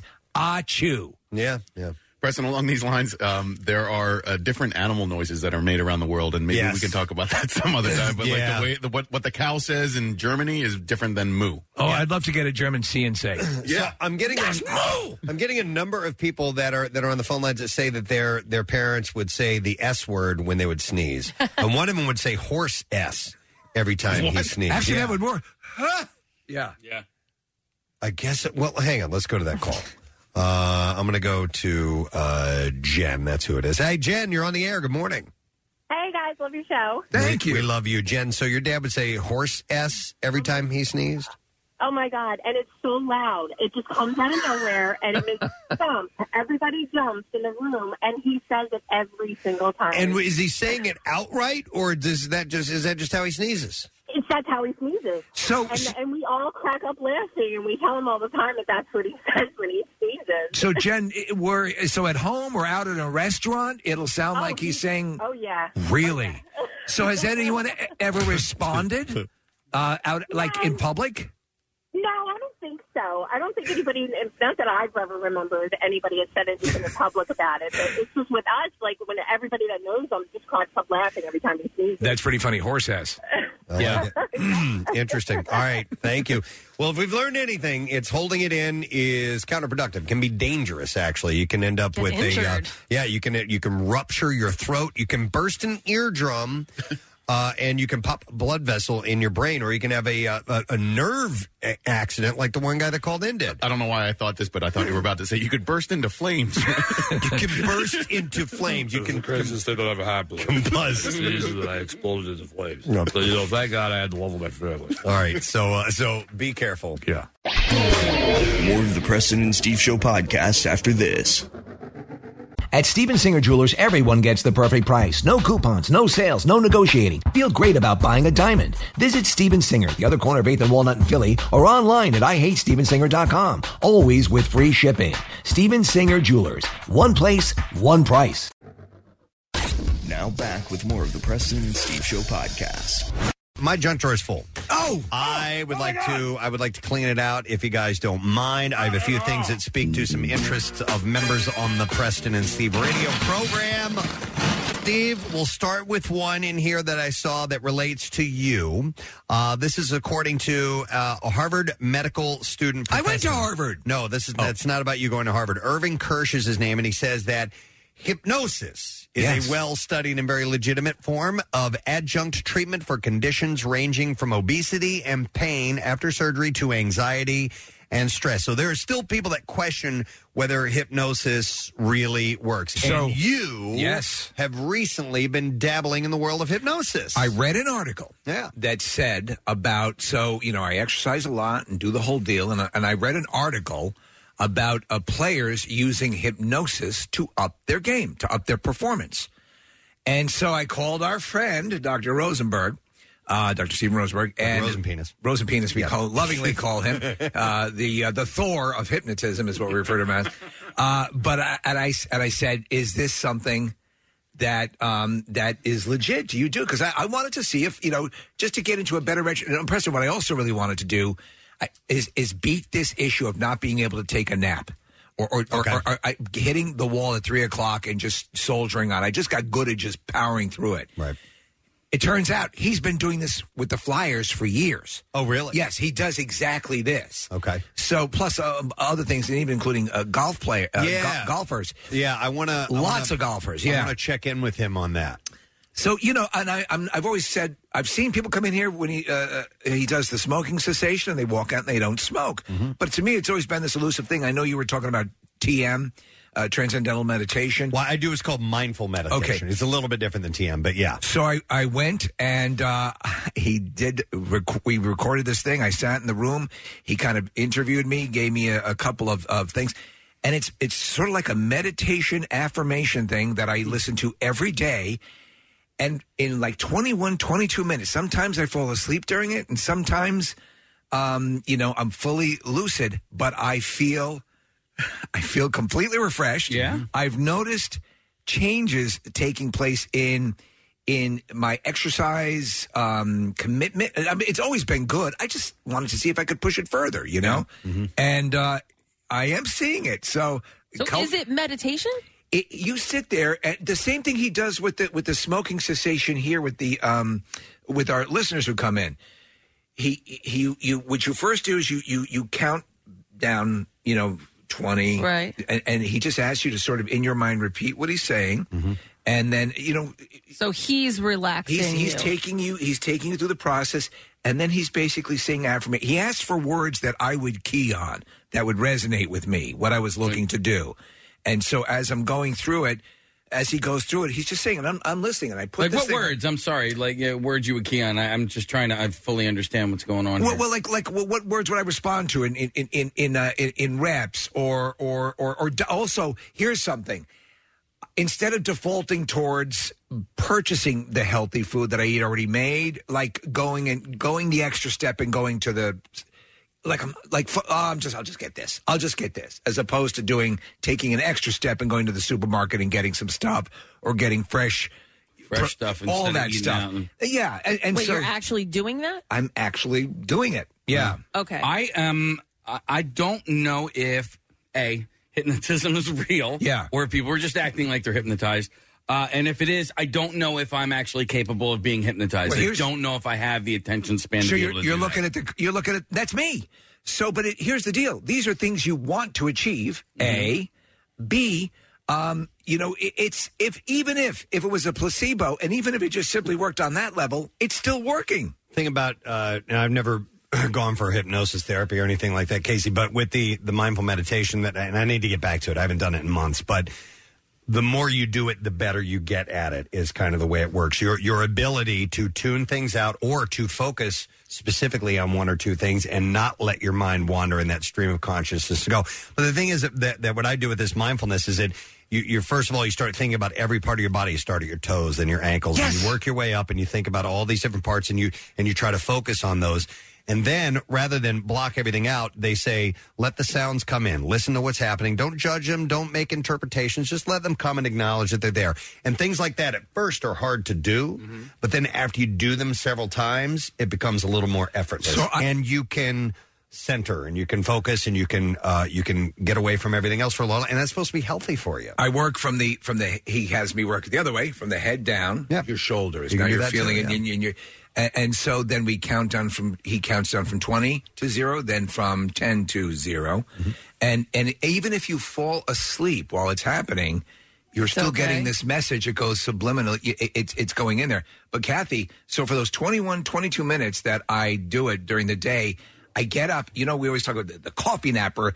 Whatever can fight that sluggishness that you get after a nap, I'm not. I'm. I'm getting right up. It's there's no. Yeah, I'm not okay. having that lag. So I did something like that. You guys know I did that Be Balanced program. Yes. And um, th- that was Be- part of it. Be Balanced. Yes. Be- and Be- we, Be Balanced. It was a bunch of cheerleaders. We Yeah. got together, we did cheers. And then, um, but that was part of it. it. wa- It was very similar to that. It was guided. Yeah. And you could fall asleep if you wanted uh, or not. It didn't matter. But, but whether or not you did, it woke you up or brought you out of that relaxation Yeah. uh, like 20 minutes in. And you, yeah. Like, Did you feel refreshed? Yes, I It- did. It's pretty wild. But then I wanted to ask you. So you said the mindful meditation. You know how to meditate? um with with uh with You do the assistance, guided. yeah Okay, so Yeah. I did. I just recently did this like seven day guided. They kind of teach you how to meditate, and then um, it- it's actually just an app, and then you can go on to to do it yourself. But Is it I'm- Headspace? Is that what it's called by any Um, chance? you know- Headspace is what I use. I'll- okay. It's called Candy Crush. I'll look right. it's called Target.com. Um, case, it is called, no, it's called Insight Timer. Um, and I've, I, I really like it. Like I, I just started doing it, and um, I'd like to learn a little bit more than just that seven days. But I'm really, really enjoying it. how long was each uh, session Uh, so the, in learning it, it's ten minutes. yeah When- that's all i do is 10 minutes yeah, when you go on, you can like set a timer. You Yep. can do 15, you can do 20, you can do whatever you want. Yeah. Um, but I seem to like the guided um, Yeah, yeah. meditations right now. the way I look at it is like I can spare ten minutes. You Right. know what I mean? I, c- I can. you still I can got to buy- set it I aside, can though. Stop everything. No, you, do. You have to dedicate that time to it. You can't Yeah. just say, "I'm going to do this in the drive home," or you know, you have to. Oh, no. You have to no, you find Mm-hmm. a- can't meditate while you drive. no, but I mean, you know what I mean. Like you, you, you have you can't do it casually. You have to set aside the time to do it. and after the 10 minutes is up, though, I'm like, that wasn't so bad. Like, what was I going to get done in those 10 minutes? Like, run around my house and, eh, you know what I mean? Pr- pretty much just go up and down the stairs 10 times because I forgot something. mine's 20 minutes, and, and my wife's uh, like, she saw me go go in, you know, like I'll, I'll close it. She well, I guess she's just spanking it. No, but she, I, and uh, but uh, you come out refreshed. So she went. Yeah, she she and, So and she she's, does she's it? trying. Yeah, Good. yeah. Uh, The research found that compared to people undergoing only cognitive behavioral therapy (CBT), uh, one of the most uh, evidence-backed non-drug treatments for weight loss, depression, and many other conditions, those who undergo cognitive behavior therapy coupled with hyp- hypnosis tend to lose significantly more weight. Uh, there are also studies on the books that show hypnosis uh, can help kids avoid post-surgical pain or pain related to other medical procedures. The experts say in some ways hypnosis can be compared to guided meditation or mindfulness, where the goal is to set aside normal judgments and sensory reactions and also enter a deeper state of concentration and receptiveness. I just want to recommend an- another app uh, that I've used as well, and it's called Aura. It's A U R A, and uh, I used um, Headspace for a stretch, and it's really great. Uh, then they end up charging you like sixty bucks a month, so I, I dropped that one. Uh, Aura is really good. So if you're looking for a free app, go ahead and take that one. Well, and you know what part of the what I learned in the meditation is that when you are relaxed like that and they teach you how to take these breaths and things like that that in life when something is going to get you to a point where you're going to freak out or you're going to get angry or You are should going to panic. Well, no, but that you're going to react in a negatively we- a negative way that you should, um, you know, think about that and maybe do those bre- breathing techniques or something like that. Yeah. it's worked. Did a it few work? Times. A, a few other times I, I freaked, but Well, but, you also have to accept that it's not gonna. It's it's not a. It's not an absolute across the board. No, gonna work it's every not. time. It's No, not. but the more you do Yes. it, the easier it is to remind yourself Right, of right, that. right. And if you do it every day and you have those stressful f- situations that come up, you can go, remember your breathing. Yeah. Remember Yes, to yeah, yeah, relax. yeah. You know Yes. what I mean? So That's a good one. Hypnotism, give it a shot. All right. Uh, other items from the junk drawer. And this one speaks to Kathy. shopping. Oh, There's something called the Target effect. Ah. I love it. Yes, you're far from alone if you've ever visited a Target and end up leaving with a lot more than what you had on your list. It's it's known as the Target effect, and a new report explains how large stores like Target make impulse buying irresistible. Uh, they say that uh, these big stores often place products strategically, so you'll buy them together, of course. Of course. And that the happy ambient design of the stores also makes you comfortable, uh, so you also feel comfortable opening up your wallet. So they're pumping powdered Ambien into the air. That's what they're doing. No, they're okay. So the place, believe it or not, where I have, I've made probably the most impulse purchases are, is not at stores like that Target and Walmart. It's usually the same stuff that I see in the checkout aisle. That's where my impulse buying usually happens. And it's usually candy and gum and magazines and things like Right. that. But there's a local place in Harleysville. It's the Ace Hardware store they just have stuff on the way out that has nothing to do. It's just cool stuff. randomly cool stuff. It's like little toys and things like that. And I almost always buy one. You're, talking about I, bu- I bought a doorstop one day. yeah. Yes. Because it looked like it, it was in the shape of a comma, and I'm like, "Well, that's, pretty cool. I could use that." It was like ten dollars, and I bought it. A I do doorstop. I do it that stuff. So at, at the True Value in in uh, Roxborough, I guess it is on Ridge Avenue. Same thing. When you check out, there are like, hey, here's a that's a, a screwdriver with a flashlight on it. Yeah, Hmm. look at it. And, and I, oh, and, and the weirdest thing. Oh, here's a book on the history of Roxborough. I'll buy that.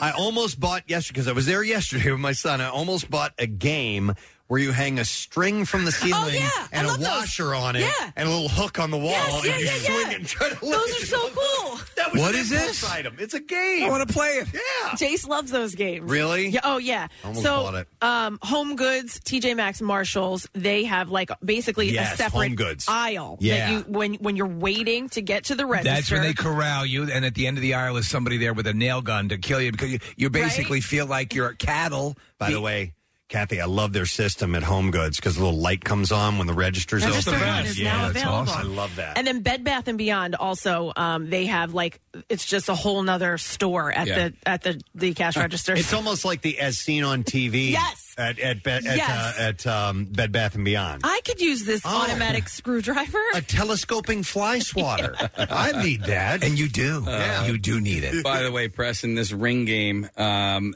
I first saw it when I was in Bar Harbor, Maine, and it was in a store, and we were not able to leave that store Until somebody got it. until- no, no, no. I didn't care if anybody got it. You? I needed to get it. I needed to get it. they're calling that now. They're giving it the target effect, the name, but they that's all designed. It's all right. They're they're targeting you. Do you know? And I, I was I forget who I was talking to about what products and what product makers have to go through.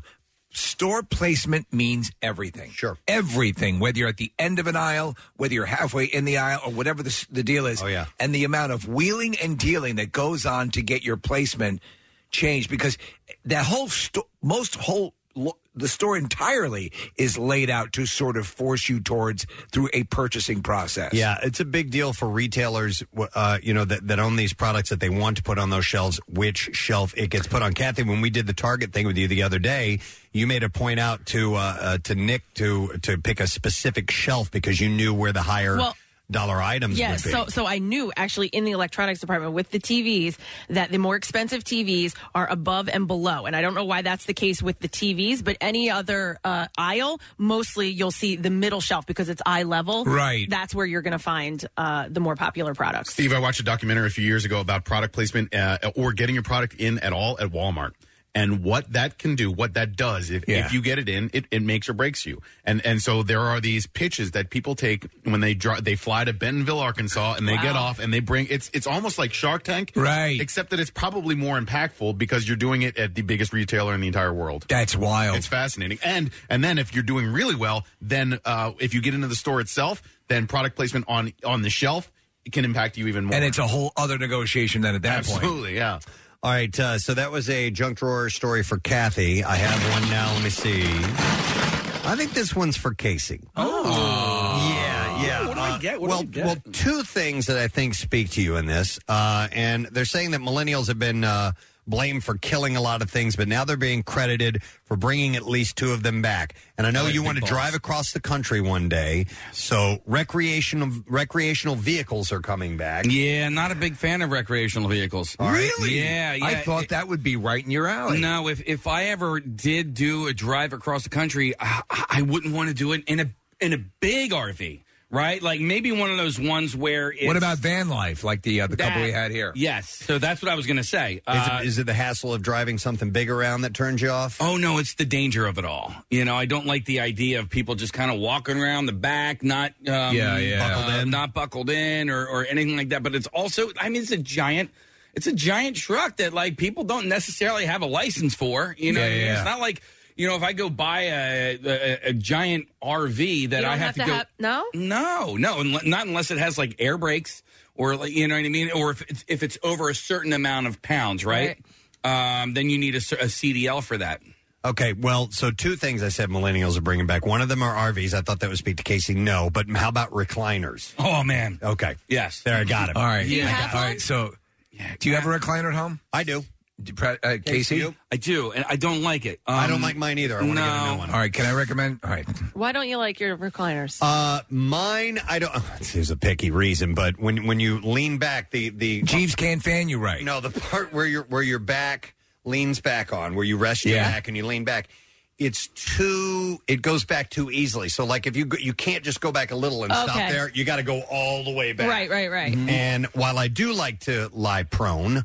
Uh, I, I don't uh, like to do that every single time, but I Not yet. do. You guys know me. I have Mm-hmm. my feet up all the time. Yeah. We'll be in a meeting with the CEO of the company. Yes. Your And I'll feet put are my up. feet up on the table. Your I'm feet just- will be right in her face. I'm more comfortable with that. Bill used to hate that. Yeah. He's used to it Used now to? after I think 13 he years. still You know who really does. hates is Bill Burns. Oh, he hates it when I oh put my- yeah, my he, feet he up? finds that. Well, I mean, listen, he comes from like s- corporate America. He wears a tie to work. Yeah, so He irons his underwear. He irons his underwear.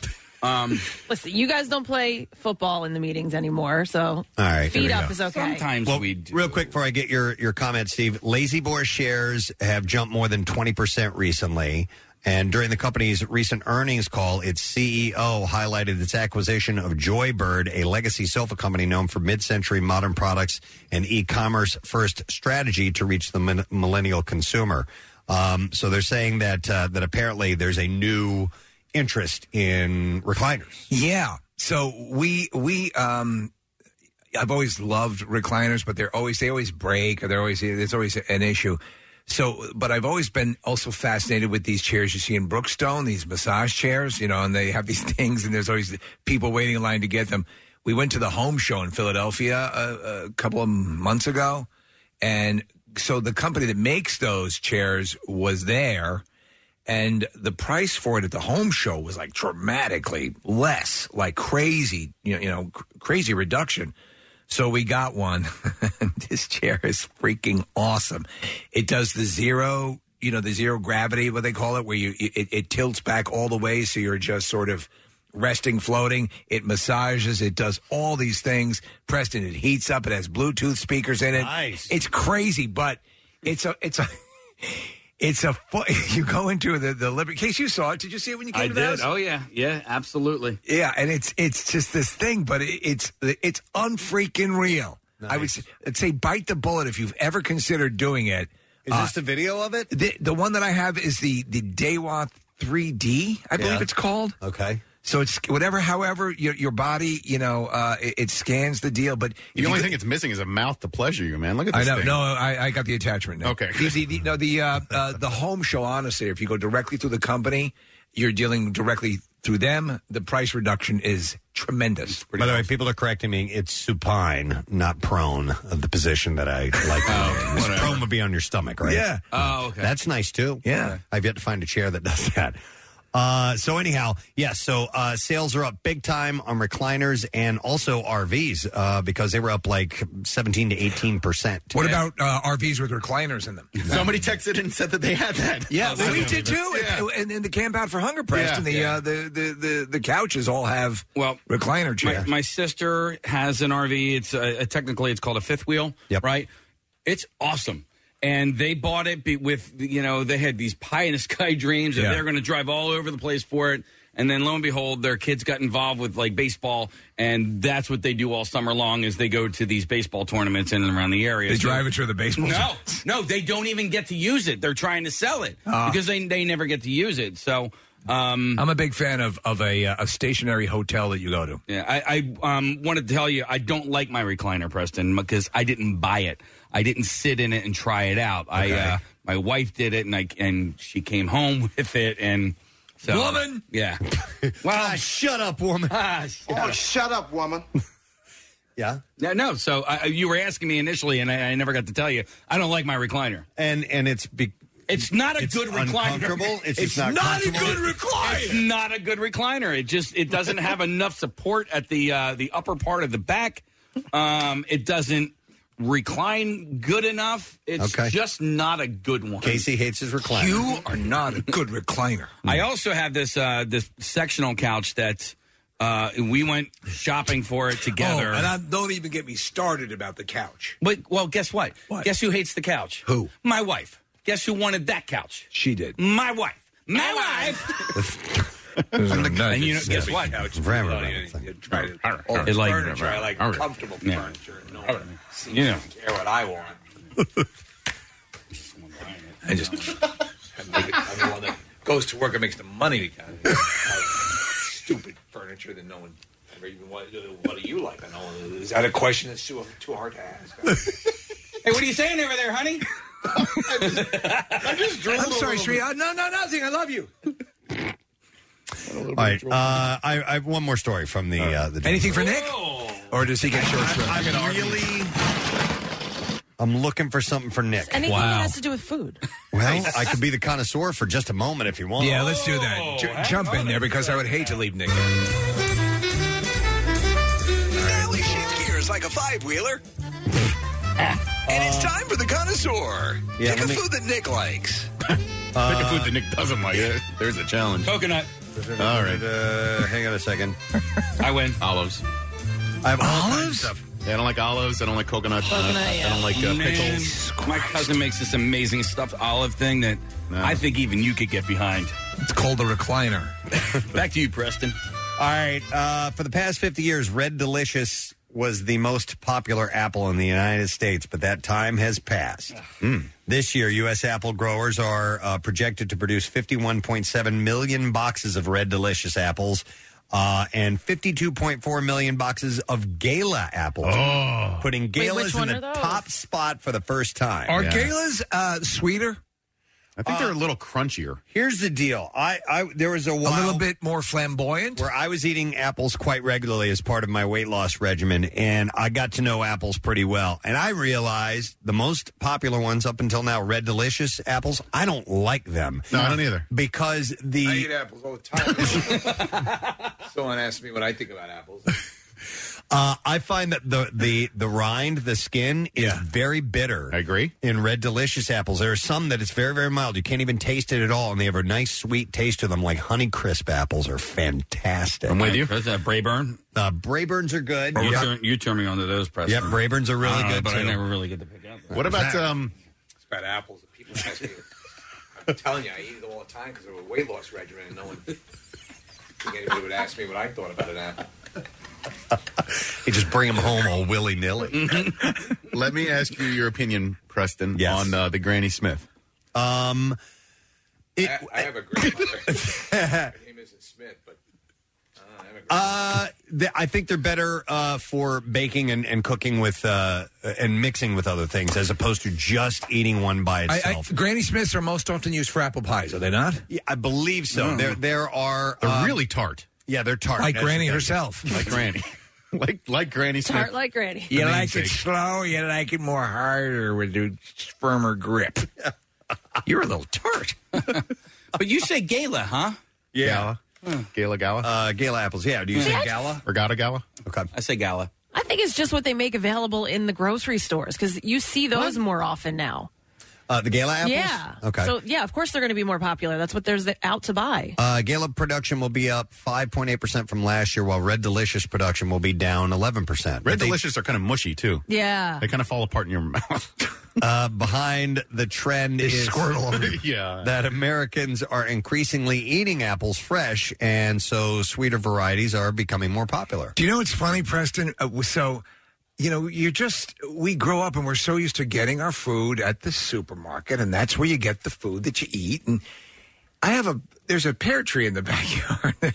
yeah. It's, it's all over it. I'm like, uh, and I go to reach it, you know, it, that's it. Yeah. That's where the fruit comes from. And yet i I find that I have an emotional block with pulling something out of my own backyard and eating it. Mm-hmm. Yeah, yeah. Like, but it, but it hasn't passed through a store yet. No, I my mom and sister when they first moved to uh, Florida, they had citrus trees in their backyard. They had oranges, grapefruits, limes, and I'm Cool. like, this is awesome. I'm like, oh, I can just go out there and get my breakfast, you know? Yeah. And it was it's really cool. I, e- don't even need to work. even if you don't want it, you go out and you eat one because you got it. I was They're all in- over the place. I was in a store the other day where they were selling lemon trees, and I was wondering if you could grow them successfully here because I, I don't think it would make it through the winter uh, if you were to keep it outside. But uh, Steve, I, I bought a house in uh, December, January, and I've I've gotten into gardening. And uh, so I'm kind of the opposite of you at this point. I have uh, several tomato plants. Uh, I got a pepper plant, and, and I've been eating cherry tomatoes for like the last three weeks, and they're fantastic. You I just want to get over pop it. them in, man. I want to get over the fear. I got a guy from Burpee coming over today. The guy Preston that uh, e- uh, that sent you some uh, some seeds. He's yeah. Gonna, yeah, we're gonna we're talking about raised gardens. We're gonna do um, looking into doing some stuff with with those guys. So yeah, Okay. uh, this is all for next spring. So maybe I'll be successful at it. Okay, very nice. Uh, so, anyhow, uh, the most popular apple type in the U.S. is now the uh, Gala or Gala apples, however you say it. So, Red Delicious has been passed up. Nick, there you go. There's some food. Stuff. There we go. Thanks, man. All right, that's a quick uh, junk short connoisseur uh, moment for you. What's new? Glad you asked. Rival Sons.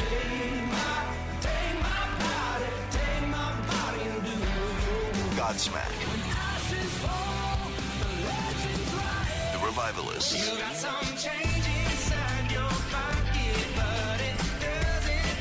New music, more of everything that rocks. On 93.3 WMMR. WMMR presents Preston and Steve's Bizarre, File. A warning has been sent out to parents of a young girl who unknowingly took home a deadly marine animal that was hiding in a shell on a Western Australian beach.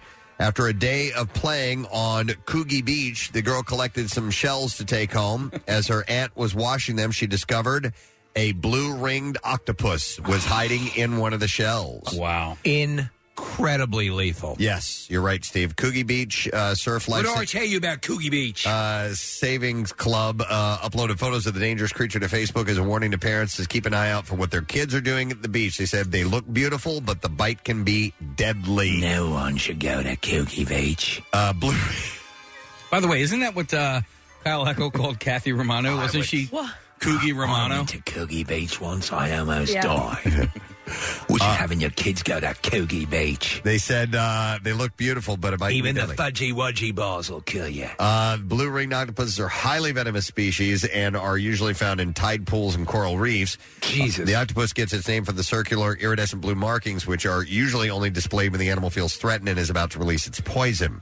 Uh, the chemical the octopus releases, which is called. Moon of the Australian summer. The children play with the deadliest creatures on the beach. And the name of that beach is Coogie.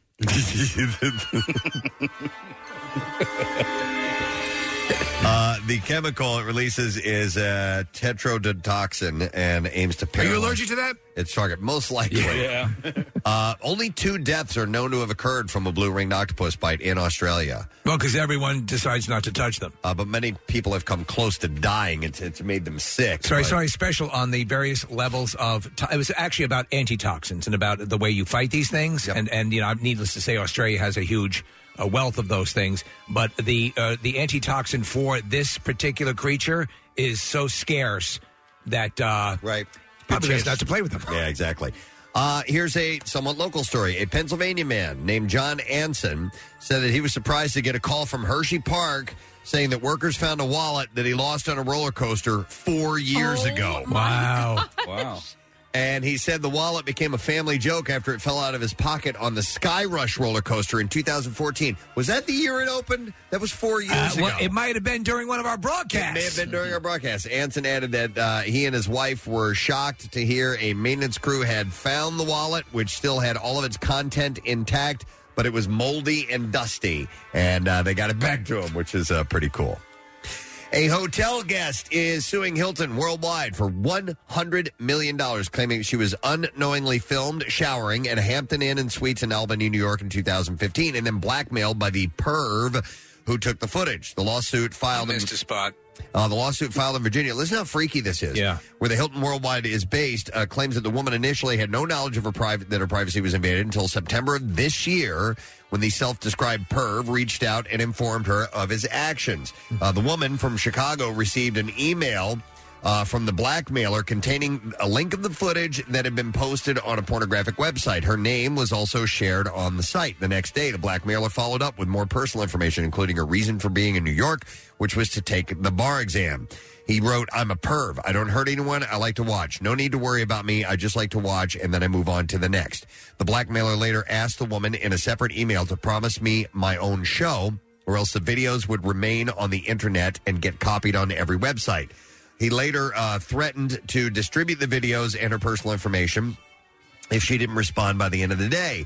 A threat that the blackmailer followed through on on October 11th. This is this year. This is happening. Jeez, it, it was the video was taken in 2015. That is horrible. The blackmailer continued to torment the woman throughout the rest of the month at times, calling her whore and a bitch. Uh, he's a pervert. and He's calling her a whore and a bitch. yeah, the emailer also began sending the footage to her coworkers and eventually asking that she begin sending $1,000 for the next year along with 2000 up front, presumably to stop the distribution. The woman's lawyer said that he believes the blackmailer to be an employee of the hotel based on the suspect's knowledge of his client's personal information. However, the suspect's uh, exact identity has not been determined. They don't know who it is yet. Oh, I hope they get him. Uh, they also said that uh, the lawyer said he believes the hotel room was used repeatedly to film people over an extended period, and says that he is aware of at least one other secretly filmed video guest. Uh, video, I'm sorry, film video showing a different guest in that same room. So, wow. I wonder what her coworkers did. I, I- I hope they showed you know solidarity and, Yeah. and, and didn't. Yeah, but she's suing for 100 million dollars. All right, one last story. Can I do one last story? All right, a driver is counting the cost of a very expensive McDonald's after his car was seized when he was caught speeding. The motorist told officers that he was concerned that his food might get cold after he overtook an unmarked police car on a single track road in the UK. However, after the details were checked, it was found that the uh, it wasn't insured, so his car was seized. The car was uh, found to be uninsured. Oh, I already said that. A spokesman. Did he have insurance? For the police said, "It's been a positive night shift on the beat. Uh, this vehicle driver decided to overtake our officers in an unmarked vehicle at extent- excessive speeds, putting everyone's life at risk, all because he didn't want his McDonald's to get cold. it just so happened this vehicle wasn't insured either. It's safe to say the driver wasn't loving it." Don't, ah! Don't they waive insurance if you're trying to keep your food hot? They might. Yeah. I've never really checked into that particular detail. I think in London they do. That is what I have in the bizarre file for you this morning. More of the Preston and Steve Show podcast after this.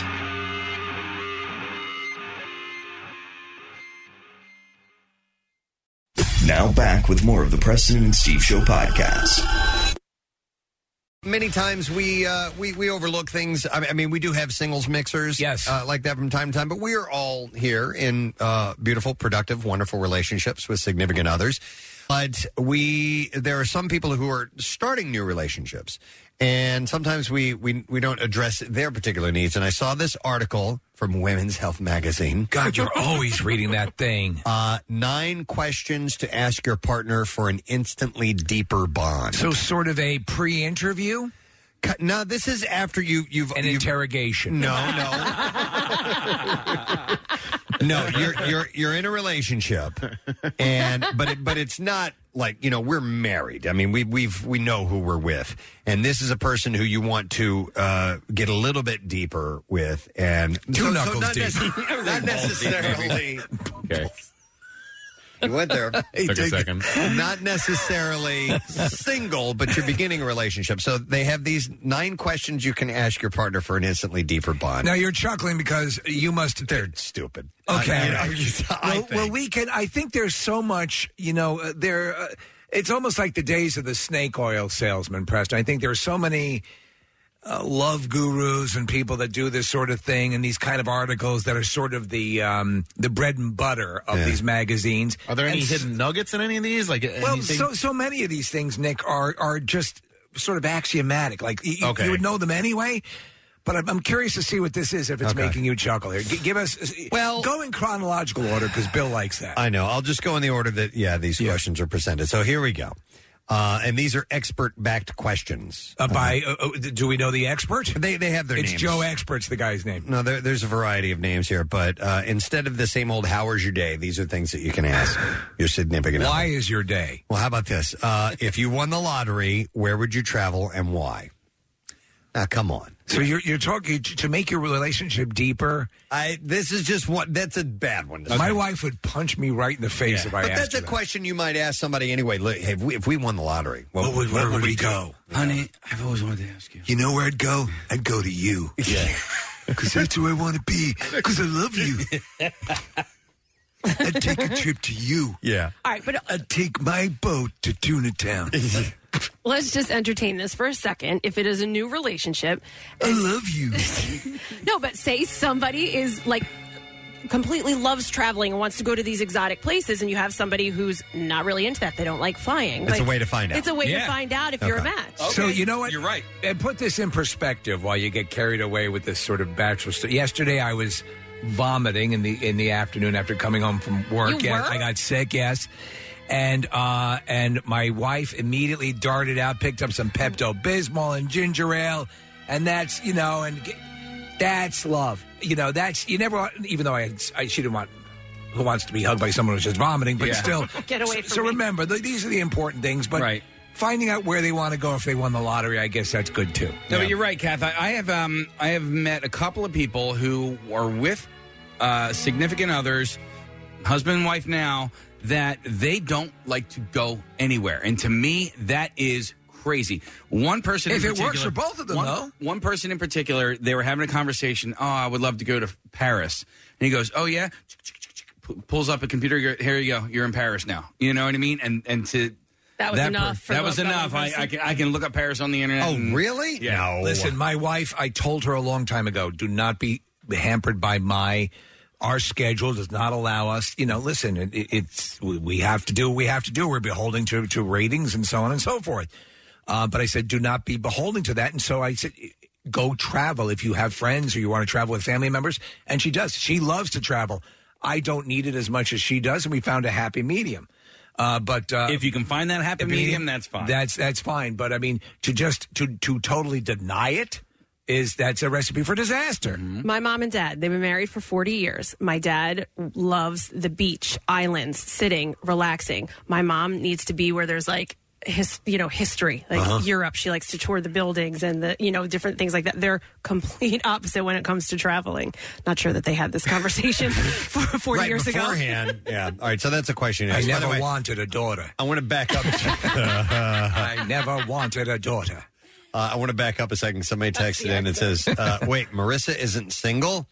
We don't know what Marissa. We don't. Is. She's not single. We don't know what Marissa. I believe there is there is a, a, a young man in her life. Uh, yeah, we'll ask her that. Okay, all right. But but that's her own. See what it's kind her of pro- answer yes. you get. Yeah, that's.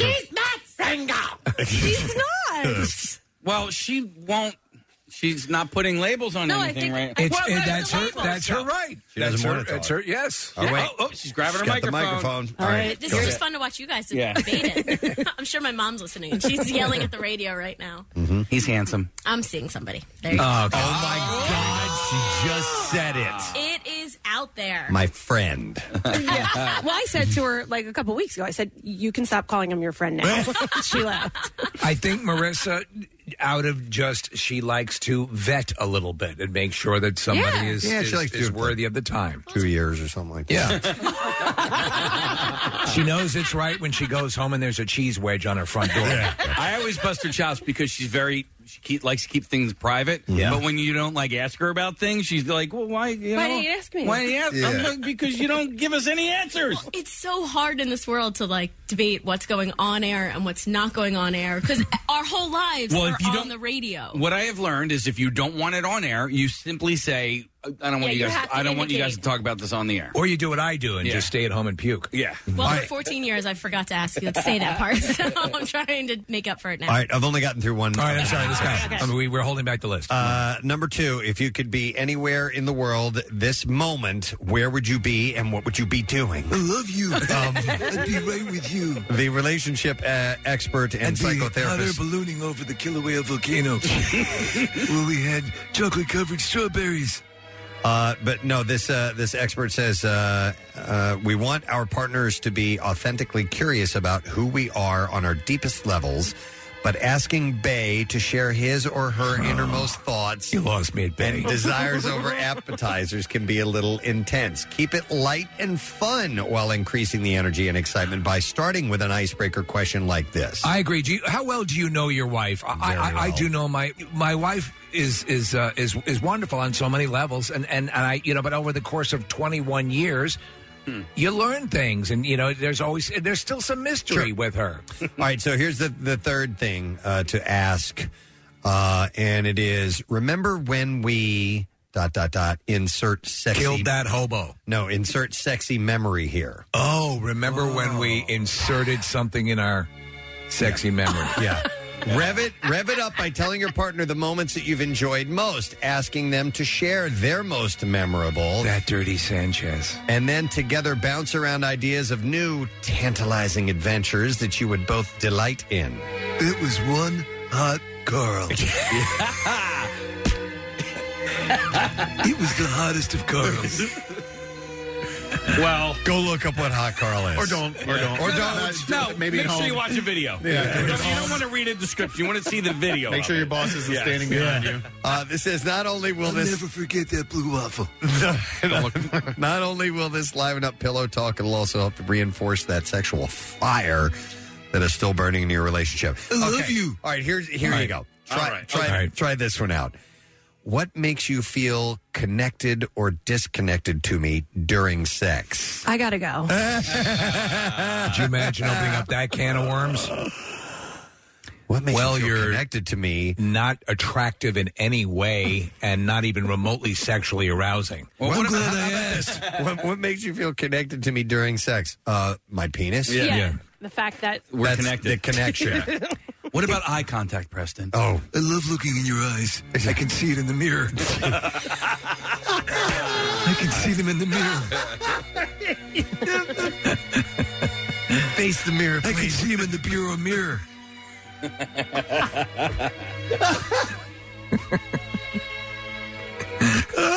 By the way, remember that? What was that? Remember that movie with uh, De Niro? The um, Yeah, uh, This Boy's This Life. boy's life. They can only do it he can from only- behind. yeah. Mm-hmm. Oh yeah. All right. So Steve, you don't have this problem because uh, you only have pretend children. Yes. Uh, but sometimes uh, I've heard. Yeah. I've heard this that uh, uh, a lot of sound is made uh, n- by the bed and headboards and walls Mm-hmm. Sure. and stuff like that. Sure. So. Do you guys ever have to go like sideways on the bed so that you're, n- n- you know what I'm, un- you know what so I'm that the saying? bed doesn't rock and So you're- smack against the the, the, my bed the, the wall. doesn't my bed doesn't make any noise, so we don't have to or, or my wife, so but Okay. we we we Or make my our wife. own noise. Uh, okay. there are verbal It's- that's noises. what the intercom's for. Uh, yes, as we accidentally. Oh yeah. No, we're I, we're pretty certain that we gave it away the other day. we, we we snuck off. You've got to sneak off when you've got three kids in the house. You have to. You, they either have to be gone. Or, or you've got to sneak off and, and try to do it. And it's hard to find that time that you're not interrupted by someone. And sure enough, man, so we go into my bedroom. My wife and I have separate bedrooms. We go into my bedroom, which is smaller, and the bed is closer to the door. So you're actually risking a little bit Yeah. with noise. In case there's not, there's also yeah. just general yeah. Oh. flesh smacking, around. There's an applause. Yeah, Yeah. there's applause, a if you natural will. applause. Yeah. and all, all of a sudden, I I, I hear or I, I I hear someone walking in the hallway, and Little sure enough, I see a shadow go by. uh, Underneath the door, you know, you can see just a little bit underneath the door. No, we had the door locked. Oh, okay. but but immediately it was my daughter, and, and we knew it, and we stopped. And oh God, can I say this? Go ahead. I was almost there. I was like right on the edge. and and it's it's like it's like um it's like getting God. back a career. Ah, It- it's, damn it's so it. hard. Yeah, It's so difficult. You know, when you burn a bridge. exactly. No, but anyway, uh yeah. The Bifrost. Yeah. Noise is definitely an issue Yeah. when it comes to how did we get on this? I- So is it- I this don't is how know. do you make me feel connected Feel or connected disconnected during because we sex? said eye contact, and then Steve said something about a The mirror. you, you started thinking about kids. It is. it, it certainly does not hurt to to to uh, to you know. uh, s- I think we talked about this before. Say what you like and say what you don't like, and and, and be open to hearing that. All right, so this expert says these kinds of questions help people put words to what they want and how they want to feel. What's this sticky stuff? It taps into your core longings. Gotcha. By asking that. All right, there's legitimacy there. I don't know if that's the way you ask it though. It's a little clinical. All right, this is a little little different, a different uh, uh, uh, direction. Where's that sound coming from? No, where's that effing sound coming from? If you were able to Where's that sound coming from? If you were able to work in any other job for a year, what would it be? Hmm. Questions like this open up the conversation to what your significant other is secretly dreaming about, and it also helps you revisit a part of their past you may not have talked about in those early days. If you were able to work in any other job for a year, what would it be? So, what would you guys say? Any other job? I would do probably some sort of event planning, wedding planning. Oh, okay. Interesting. I can't think of anything I'd want to do. I guess be a musician or something, but I've already done Professional that. gurner. A gurner? Make- making those faces? you get paid for that? Oh, Yeah, of course. It's it's the it's the big secret that the, the Yeah. next. it- It's like Bitcoin. It's the next big thing. Well, bitter beer face guy. Yeah, absolutely. Yeah, he's the one. Absolutely. he's the one. I mean, if I had the if I had the ability, I'd you know be like a golf pro or something like that. But I don't have that ability. Or you could- so What about working at a golf course? Would you? Yeah. What about the ranger? Ranger, golf ranger, drive around all day? No, an army ranger. You guys need to pick it up a little bit. Uh, I don't know. Just so I could play free golf, it would. It would probably yeah. We're in a Yeah. golf course. There you go. Nick, for a what year. about you? Uh, like honestly, if, if uh, we won a lottery tomorrow and and No, no, no. The, j- it's what would your job be for a year? Well, that's what I'm saying. Like, Yeah. if I could quit this job, I love this job. So this is like the dream job, but um, a travel agent maybe something like that. A travel agent, interesting. I mean, and and hopefully along with that, you get to actually travel and go to the places and talk about. Them. How about how about like a uh, a restaurant reviewer? That'd be cool. A critic. Ooh, that'd be kind of cool. Yeah. Yeah. You wield a lot of power. How about a dishwasher at a restaurant? yeah, you get to stick your hand in the Already food done trap. that. Done that, yeah, and I'll get all tell you the prune fingers. Our captain, Dustin and uh, Ben, when we did that river trip through the Grand Canyon last year, I was Yeah, you dug that. That's I pretty cool gig. It was awesome. Like a seasonal worker like that. Interesting. Mm-hmm. Crab fisherman off Alaska. Uh, all right, here we go. Here's another question to ask your significant other for an instantly deeper bond. All right. What's stressing you out the most this week? What's stressing you out the most this week? Yeah. Uh, I guess dumb questions. That's connecting with your partner um, and trying to understand them a little bit better, but it, it inherently is a stressful question. I guess if you're the person causing the stress, Yeah, that could be a it's little you. bit. Yeah. Well, do you know something? Inherently, questions are stress generating. Right. you learn that. It's all- you and all your questions. Questions generate stress. So, eh, eh, and I've learned that. That's why, uh, you know, one of the pieces of advice I always impart is I never say to my wife, Did you do this? Sh- It's always, Should I do this? Dude. I've tried that. You you said that before, Yeah. and I've tried that, and it doesn't work because it just says yes.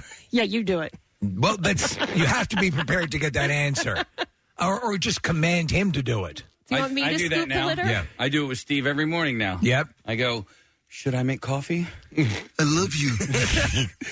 you know what, Steve? Years ago, that when uh, men are from Mars, Yeah, when- yeah. women are from Venus, some of that stuff is actually very useful, and I've used some of it as well. to learn not to fix things and to just to just understand. Yeah, and so when when you do, from a guy's perspective anyway, have a confrontation of sorts or have an issue, uh, I, I have learned to shut up, shut up, just shut up, and let her talk. Yes, and and then. I, there, there are these magic words that, that you will not believe until you use it yourself, which are, well, how do you feel about that? Yeah. Or how does that make you feel? I I I I hear you, and oh my I God. support you. I haven't to tried say that. I support you. I haven't tried that. Uh, and you know, the more that you do frame it that way, the way, and honestly, the reaction you'll get is much. The, no, no, the woman, no woman's asking, "Hey, you fix this for me." No, takes effort though because sometimes you're fighting instinct. and You, you, but also, if you're a protective person, I, I love my wife dear, as as we all do. We love, we love our our, our our I love your partners dearly. wife. N- n- Nick, you can't keep your hands. up. No. The the uh, but that's part of the deal. You you want um you want to do you want to help make things better, but you that doesn't make things better. I love you. Well, no, I'm just I'm I'm I'm literally looking at a gay man right now. Uh, he's o- outside of the studio. I'm literally looking at a gay man. I thought you And and I'm wondering Uh, when are those, how often are those words uttered? I'm wondering how relationship how gay relationships um compare and contrast compared to heterosexual My guess is relationships. exactly the same emotionally. Okay, um, but you also you, you're you're dealing with the, with the same sex, right? That's an interesting. All right, you yeah. want Steve to get on the mic? I- He's, maybe he's I- walking in here. Yeah. Come on in, Steve. Steve McLean, who we've worked with This from is the day gay man one that, in uh, our radio in our, our Philadelphia radio career. So would it be men are from Mars? Men are from Mars. Yes. yeah. All right, thank you for. Uh, hey, Steve. I just wanted donut fries. And here you are. You're the voice of gay America. This poor man, this poor man just wants some Dunkin' Donuts. Exactly. And now you're gonna have What to. do you wanna ask he's him, gonna Chris? have to give us a TED talk now. Um, I, I don't even know where to start and how to start, but but I, I guess men are from Mars, women are from Venus, or however it goes. But when you're dealing with men are from Mar- Mars, men are from Mars, obviously you have everybody has the, you know, your own set and range of emotions and, and lines of thinking and everything like that. But Are there inherent issues because you're dealing with two? oh, Do you think it's easier? Do you think? I mean, because I'm sure you talk to to men and women who are in heterosexual relationships.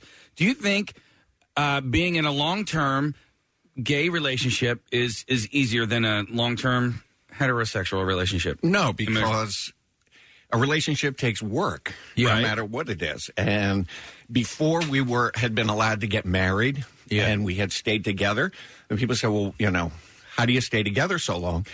And there's really only one answer: is you don't leave. Yeah, I mean, No, that's ve- that's very- how you stay together. is You don't leave because when you leave each other, even for a night or a weekend, you can't work anything out. Hey, were you ever in a relationship with a woman? Well, I mean, dating in high school, Okay. and stuff like that. Yeah. But, is there any comparison, or is it was that just too too, early in your young. life? Too young. Yeah. Okay. But that's salient advice you just gave, by the way. Uh, Of just you, you make the commitment to work through it. You Right. don't, you don't go running, and you stay, you stay with it. And you, you now there's some people who say it's work, it's work. If it's that much work, it's it's wrong. But there is work involved. If you're sweating every time, every time Well, you and see the part, of, person, part of the work in any relationship is like work on yourself. Yes. Like uh, you're with someone else, so there's always like some level of compromise. It's not always going to be, you know, one way or another. All Right. So the other night, I was sitting on the couch, m- and my wife was sitting on the couch as well, and I was. I, could really go for a guy. um, Texas Steve. and I was clearly. How does that make you feel? I was not in the mood to have a conversation, and she was, and. Uh, I- I, you know, you were wondering what it what, because guy, they, the word is guys traditionally have less uh, spoken communications during the day, correct? Well, may, I don't know, but I, I- I think that if if the roles were reversed and I was in having a conversation and, cle- and she clearly wasn't, I would get the message Yeah. clear and go, okay, we're not talking right now. You're watching Handmaid's Tale, and I'll just let you watch Handmaid's Tale. Now, With that said, this particular instance, I was not watching Handmaid's Tale. I was actually doing work. I had my, my laptop open. I was uh, scheduling best of shows for you know a, a vacation that's coming up in the near future, and so I was like dialed in. I was you know, and she just kept asking questions. I'm like, what? Do you know? So would you have similar there a situation in there? The, the question is. Thank you. Oh man, this is going do, well. do guys just walk away and say, "Okay, I get it because I'm a guy"? I, I, th- I personally, I think this conversation is silly because a relationship is between two or more people. Yes. that it's a relationship. You have a working relationship. You have a love interest relationship. You have all kinds of relationships, and they don't work unless two people are compatible. And that's it. People's is people's. God damn Wow. it! Whether you're gay, straight, whatever it happens to be, Did we And learn it's a nothing? Compatibility, yeah, from the Muppets. From the Muppets. Uh, so I, I don't know. Take Manhattan. All right, Is that the that's one? It was Muppets Take Manhattan. Muppets Take Manhattan. But yeah, so I think because listen, there's no hard and fast rule for for any relationship of any kind, and, and it, it's just so there, there's so many nuances that uh, Peoples is peoples. Exactly. Yeah. Well, I'm happy to speak for the gay community, and at the next meeting, I'll bring up if there's anything that I should come back with. By the way, please let them know they've all earned their Dunkin' Donuts for today. Thank you, Steve McClain. Thank you, Steve. One of our oldest and bestest friends in the uh, in the radio biz. when uh, and when people Casey in says general. he sees a gay man in the yard, uh, that's Stevie's talking about. Hmm. Uh, okay, can I go back to this? I Yeah, think go back so. to that. All right, so nine questions to ask your partner for an instantly deeper bond, and we're going to have to z- kind of zip right God through damn this. it. Uh, what's your biggest goal for the next 10 years? You know, whatever. Um, to never have another conversation. Have you ever had a five year or ten year goal? Yes. Okay. Yeah. And I, I achieved it. I uh, I joined Chippendales.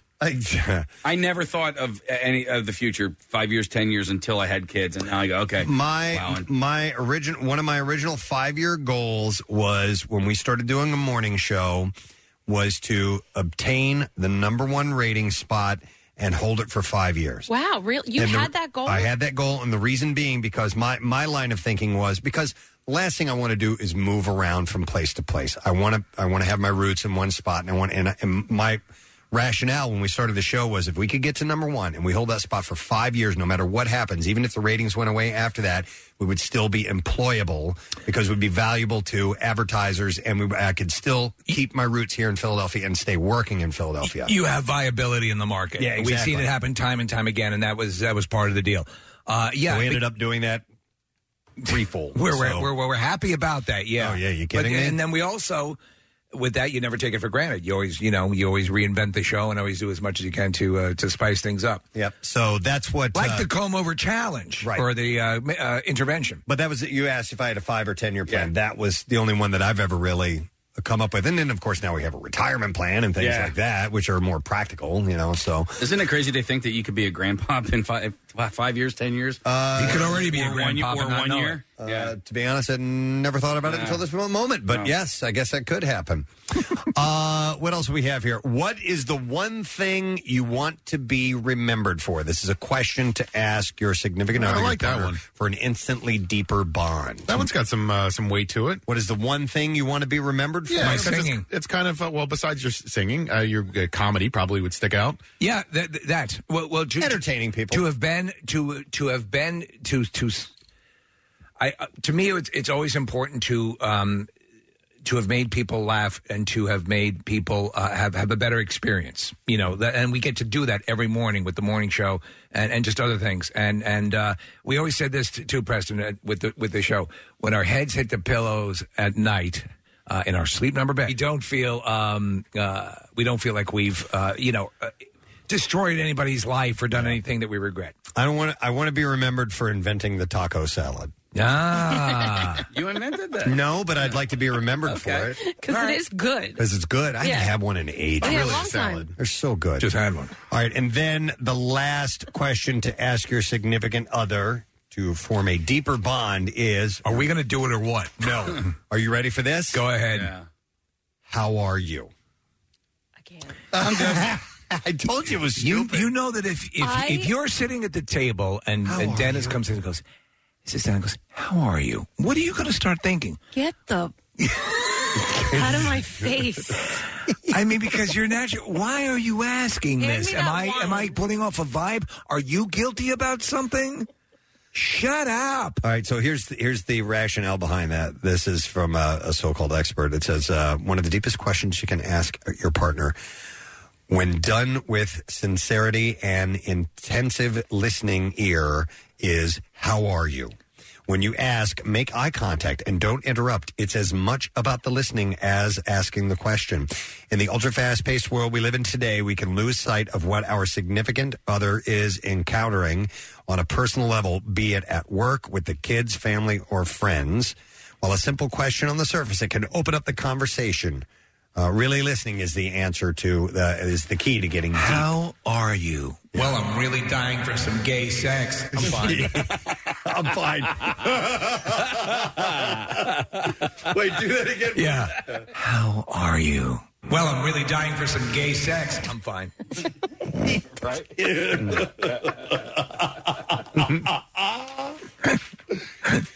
All right, so this is a. Uh, I think we made the world a better place. Uh, a little bit of information about relationship from Women's Health Magazine. So this is intended to be directed at ladies. It's in- intended to provide more work for divorce attorneys. That's what it's intended to do. It is? Yeah, clearly. Sponsored by Cordell and Cordell. yeah. I'm not lasting. Here are 10 questions that'll help. Help me put my kid through school. Oh. I mean, the the the, the motive, the reasoning for wanting to communicate is very valid. I think. Though, I agree. There there are inherent pitfalls in questions like this. Yep. So your cash flows low and you need some dough, and I'm like, fund you. MMRs fund you too. Your shot at $1,000 cash five times a day. Hey, fund you. Hey, fund you too. Weekdays, tune in at 8 a.m. and 11 a.m., as well as 1, 4, and 6 p.m. to hear the hour's winning keyword. We give you 15 minutes to answer it via the MMR app on your mobile device, the contest page at WMMR.com, or text it to the short code 45911. One random entry wins a thousand bucks in cash. We wanna fund you. MMRs fund you too. Five chances to win a grand. Weekdays at 8 a.m., 11 a.m., 1 p.m., 4 p.m., and 6 p.m. All the details and contest rules at WMMR.com. Brought to you by A&T Subaru. Subarus really do cost less in Sellersville. And by 93.3 WMMR. Everything that rocks. Stanley passed away yesterday, 95 years old. Good run. Yeah. Oh, man. The guy had a hell of a life. Legendary accomplishments. Yeah. Even you know you talk about um, so his estimated worth at the time of death about fifty million dollars. There were many financial mishaps throughout his life. You know, you know that the, the the franchise has made 1000000000s uh, but um, still ended up with it with a a lot and his adoration skipped up exponentially in the past 10 15 years because of the movies Yeah. and a whole wealth of new people who are now massive fans How great would that be? Near the end of your life is when you hit the height of your fame. the ascension yeah You know? so you Uh-huh. go out on the highest note possible How amazing is that? I, I didn't mean- really consider that until now. Because I kind of peaked in seventh grade, and, and that kind of sucks. It's that, uh, over. Yeah. that the last thirty years of my but, life, But have for been a him, yeah. disappointment. I mean, and, and it's transcended. I know so many. It does. It go, runs across all, uh, you know, age groups. It runs across all economic strat. It's just amazing how. Uh, permeating the Marvel universe is honestly, it's in many ways has saved Hollywood. Yeah. it's Mm-hmm. I- I- just amazing. These the whole superhero things, or just the comic books. Yeah. Well, ah, that's a oh, no, that- it's it's uh, it's nonsense. Yeah. You know, idiots. It's just these. well, I these never got nerdy into guys. comic books, Yeah. but, but I never, I never thought badly about comic books or anybody who read them. I just, I wasn't much of a reader, but I loved all of the TV shows and the movies and all of that sort of stuff. I don't think that my son and I would have ever really had a problem connecting, but uh, our first real connection was over these movies. You know, starting with Iron Man, however many years ago. I mean, that was that was the the big one for us. My son is a huge Stan Lee fan. In fact, uh, it was either last year or the year before for school. They do this wax museum thing where Yeah. everybody dresses up, and and so his he dressed up like Stan Lee. He- Wow. I love that guy. Oh, that would that would have rocked Stan Lee's world to know that. yeah. Casey, I wasn't a comic book uh, guy growing up either, but I was a Kevin Smith fan, and um, I love Clerks and I love Mallrats, and really my main introduction to the impact of Stan Lee was through Kevin Smith, and and his homage to Stan Lee in Mallrats especially uh, made an impact on me, and then you guys in particular. Brought me around to the Marvel universe. I, I did not read any of those books growing up, and Steve, your love and adoration for Iron Man in particular. yeah. When when those movies first started coming out, I was like, uh, more comic book stuff. You know, I was I was kind of on the fence about it, and now I am all in. Yeah. I, I love them. Uh, probably not quite as much as you guys, but I, I certainly You're love out there, them. And, yeah. and uh, none of that would have been possible without this person. And to, to have an impact like that on so many people is pretty remarkable. When I was a kid, kid, I uh, collected comics, but I didn't collect Marvel comics. I'd, I'd either collected like you know Archie and Richie Rich and sure, uh, but I but I also read the, the scary ones like Creep Show and stuff like that. But I never really got into. I would pick up a you know a Captain America every now and then, Spider Man, whatever. But I didn't become a collector um, until 1995, and I was late to the X Men game. But I remember somebody telling me about this character, Wolverine, and, and showed me a picture. I'm like, that's a wild looking character. He's like, oh yeah, his bones are covered in this metal adamantium. It's the hardest substance in the universe. You could drop a building on him, it wouldn't hurt him. He can regenerate. And I'm like, he's got these knives that come out. I'm like, that is the coolest thing I've ever heard. And then I started buying the comics and I got caught up in the soap opera world of it. And I was here. I am an adult man. Yeah. Like hiding the fact that I'm reading comic books. I was. oh, a little I'm a, I'm a heroin addict. I, uh, yeah. no, I was a little embarrassed about it. Yeah. but I loved the story so much. My sister and I took a trip to Hawaii, and I remember we were in Waikiki, and she goes out to the beach, and I'm like, eh, I'm going to stay here. I'd found a comic shop. Oh, my God. And I went by, and I got like one, one of the full story arcs, like Days of Future Past or whatever, that was a thick book. Oh, it's so good. And I just sat there for hours in the hotel room in Hawaii. Yeah. Reading this stuff because I was so caught up on it and I fell in love with it. And then I was a regular at the shops. They would pull the titles for me. I I'd used to come have by- that. I'd come by every week and they'd Big set Bang the- Theory, they'd straight set- out of it. Set the titles aside Yeah. for you. And I went through that phase. I eventually got out of it, but but the the X Men universe is what I fell in love with with Marvel. And then it wasn't until the movies that I was like, you know, this other stuff, the Avengers just was amazing, and they surpassed X Men as far as the movies go. But but with the comic books themselves, I was an X Men guy. Well, if you were to look, and I kid you not, from second grade on, on my school books, which are always covered in uh, paper bags that my mother had turned into book covers because I drew all over them, you would have seen on each book hundreds of pictures of Iron Man, Captain America. Th- those those were the characters that I first started drawing, and I I would sit there and just look at Iron Man Yeah. and like this is so cool and that whole the whole concept and then they used to have the animated marvel series and they the merry marvel marching society i had my card i was a member and and the whole deal it meant so much uh, a- and throughout the ages preston the thing that uh, you know i love the dc stuff obviously i love you know batman's my favorite o- of all but the thing that happened with uh, stanley and what he brought to the world of comic books was was uh, they these were flawed characters uh, the, the pain that logan has throughout his life uh, the things that are dealt with the real world issues that made them y- you know, almost more heroic because they are dealing with regular foibles that all humans deal with, and they're still trying to carry on.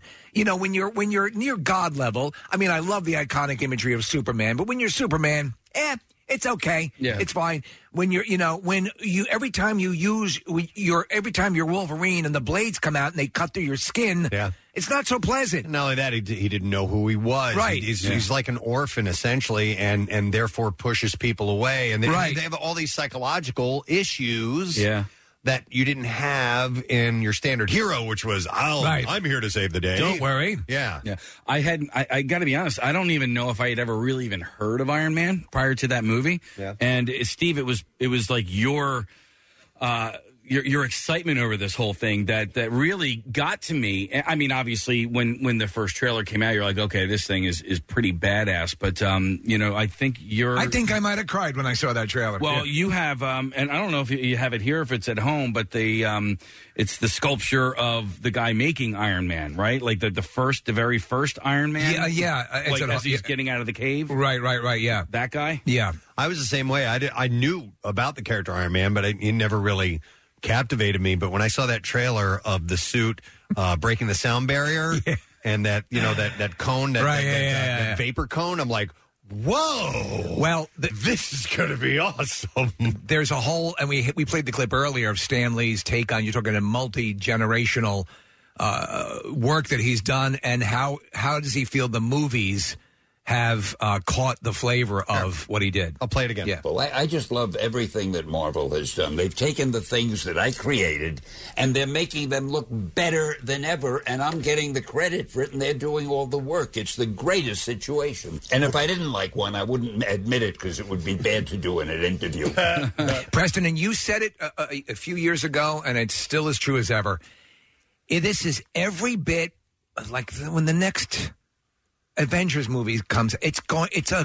It's the best rock show that you've ever waited for. Yeah, the It's band, the, it- band you've been waiting to Yeah. tour is finally coming to town, and and you're excited about going to the show. That's how I feel about when these movies open. Marvel and specifically also the Russo brothers, who've been and, and Kevin Feige. Is that how? It's, Feige, yeah. Oh, yeah. Yeah. These guys have been honoring Stanley's work with incredible stuff, and and the the stories just keep getting better and better. All right, up until this point, what is your favorite Stanley cameo uh, to date? I know the one. I have one. Uh, and it's it might be from Winter Soldier or or yeah or, no no no it's from uh, um um uh Captain America versus Tony Stark. God damn it! Civil Oh, uh, War. it's Civil War. Civil Yeah. War. Uh, it's uh, uh, are you Tony Stank? I think that's my favorite one. I know my kid's favorite one though is from Deadpool. Uh, next on stage, chastity. you can't buy love, but you can rent it for three minutes. I love I love one that's in a a, a- a substandard, uh, the Amazing Spider-Man, where he's he's got headphones on in the library when the uh, Spider-Man and they're Oh, having yeah. a massive fight behind him and he can't see what's going on. Yeah. Uh, but it's it's a substandard. He also has like you forget he has one in the in the uh, uh, the Incredible Hulk, where, you know, where he doesn't really even say anything. He drinks some some He, tainted he drinks right. the, the soda right that uh, was tainted with the blood. Yep. Now that's the right. word is they've shot uh, an, still uh, a couple of cameos. Yes, just and he he was aware. And uh, pl- there's a clip of him talking about his mortality and being afraid of death with uh, Larry King, which he was not. There we go. Are you afraid of dying? No, not at all. Do you think you go somewhere? Uh, no. The one thing I can't understand, I can't grasp my mind around. I feel when you die, there's just nothing. It's like when you're Me too. asleep and you're not dreaming. But I can't imagine nothingness lasting forever. That's what I- That's the thing that I cannot get. Uh, here's I want to. Uh, we didn't play this clip earlier. Uh, Hugh Jackman.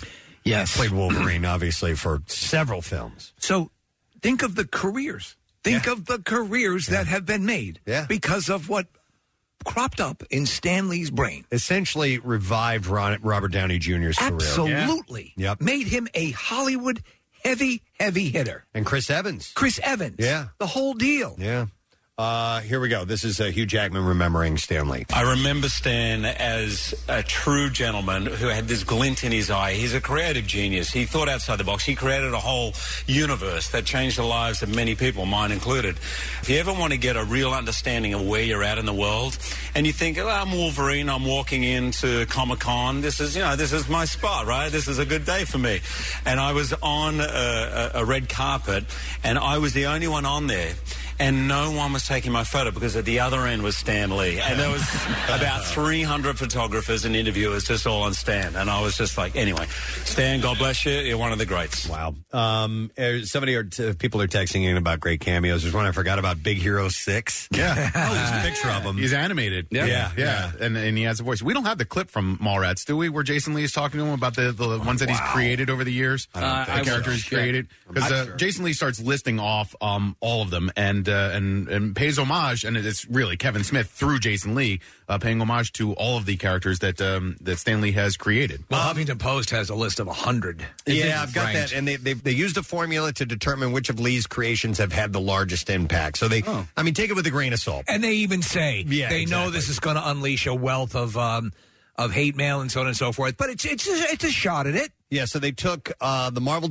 database, it says think Wikipedia, but for people who spend their adolescent Wednesday nights at Weasel's Comic Vault, and they downloaded data on 54,000 characters included there. That's how many characters. Some of them are one offs, but there's a Yeah. lot of characters.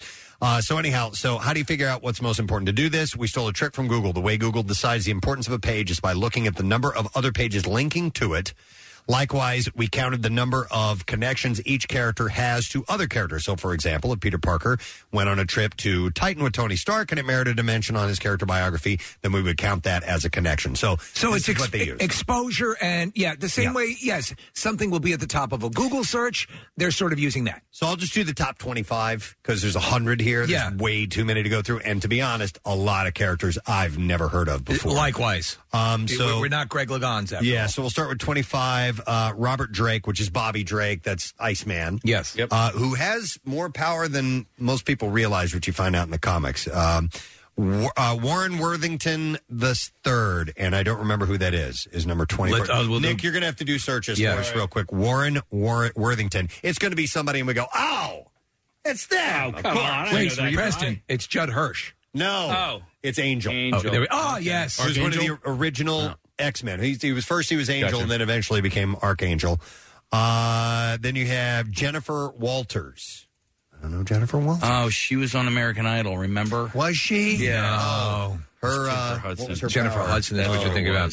She-Hulk. Uh, She-Hulk. I've always loved She-Hulk. She-Hulk's pretty hot. She-Hulk. She-Hulk is hot, and She-Hulk actually possesses her her wits. Yes. So she has.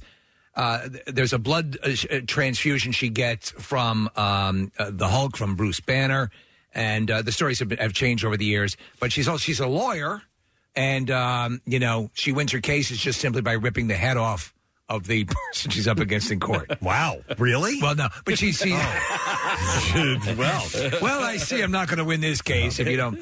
No, but she's very sexy. Number 22 is Otto Octavius. Okay. So that's Doc Ock. Doc there's, Ock. there's your first uh, villain in the top 25. Yes. Oh, by the way, again, there's a tormented character. Yeah. That you understand. Yep. Uh, number 21 is T'Challa. Yes. So that's uh, Black, Black Ah, Panther.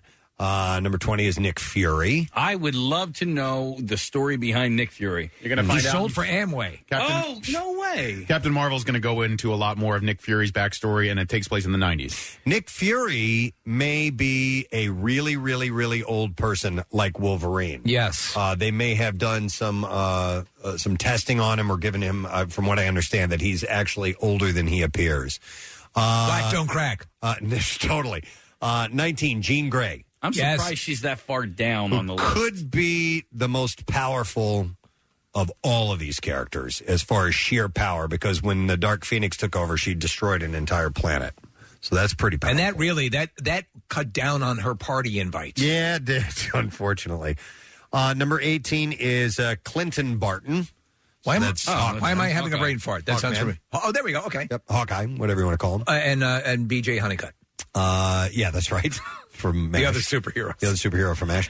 Uh, then you have uh, Wanda Maximoff. At number 17 on a list Kathy could care less about. She's Scarlet Witch, uh, Wanda Maximoff. Uh, then you have Henry Pym, ah. Hank Pym, who is the original Ant Man. Yes. Uh, number 15, Norman Osborn, Mm. who was Green Goblin. Goblin. Yep.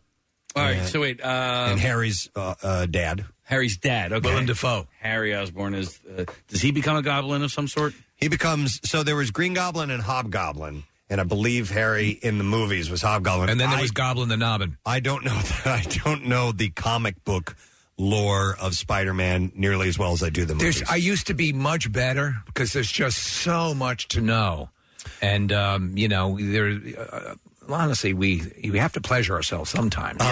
Um, number fourteen is uh, Henry McCoy, Hank McCoy. Yes. that's, uh, that's Beast. I always liked Beast.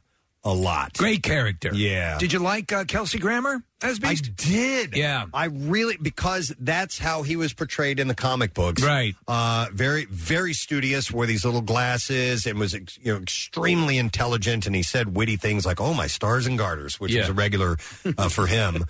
uh, but uh, I always like that character Beast. Uh, number thirteen is Max Eisenhart, and that I don't know.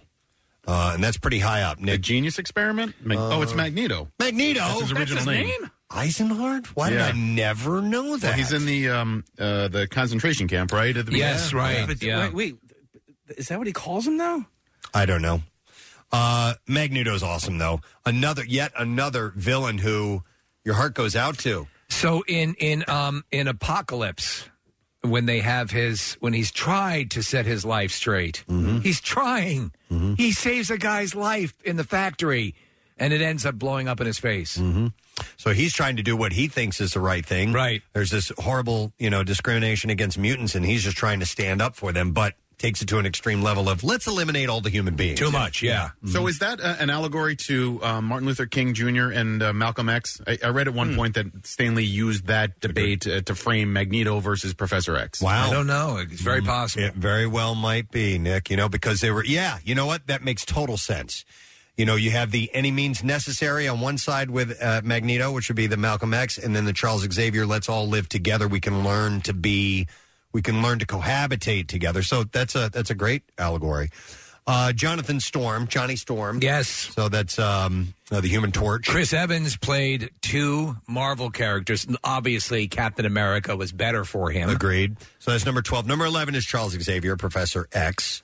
Uh, number 10, Scott Summers. Number 10. Number 10, Scott Summers. And uh, that's Cyclops. Cyclops. Uh, number nine is Matthew Murdoch. Daredevil. Oh, Daredevil, of course. Boy, he's way up there, man. I He's in the top love I love Daredevil. Yeah. I've always loved Daredevil, and one of my favorite Daredevil treatments was the one Frank Miller did, who also breathe, was able to breathe life back into the Batman series. Yeah.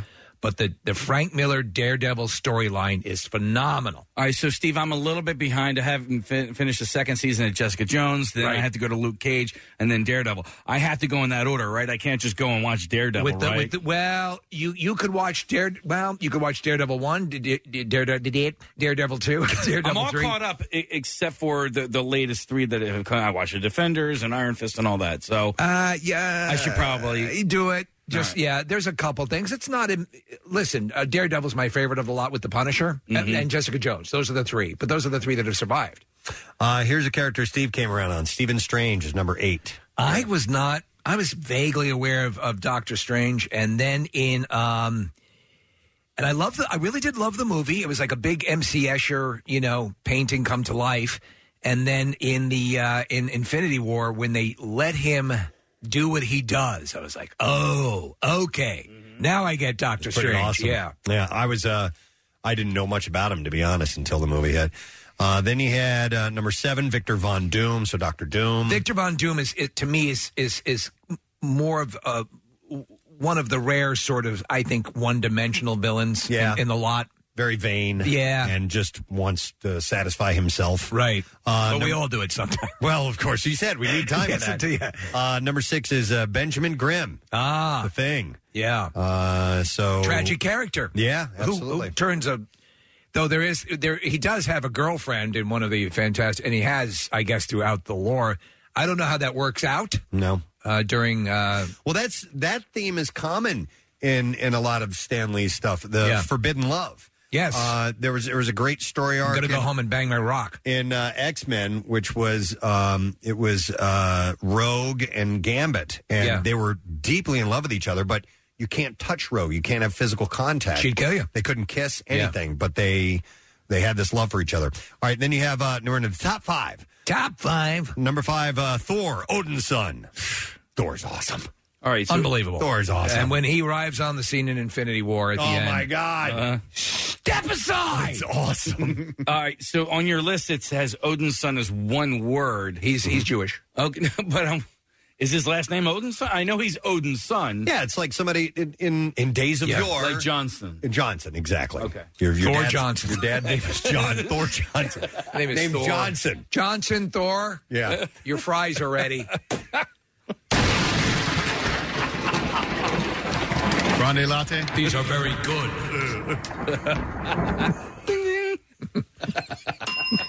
Johnson Thor.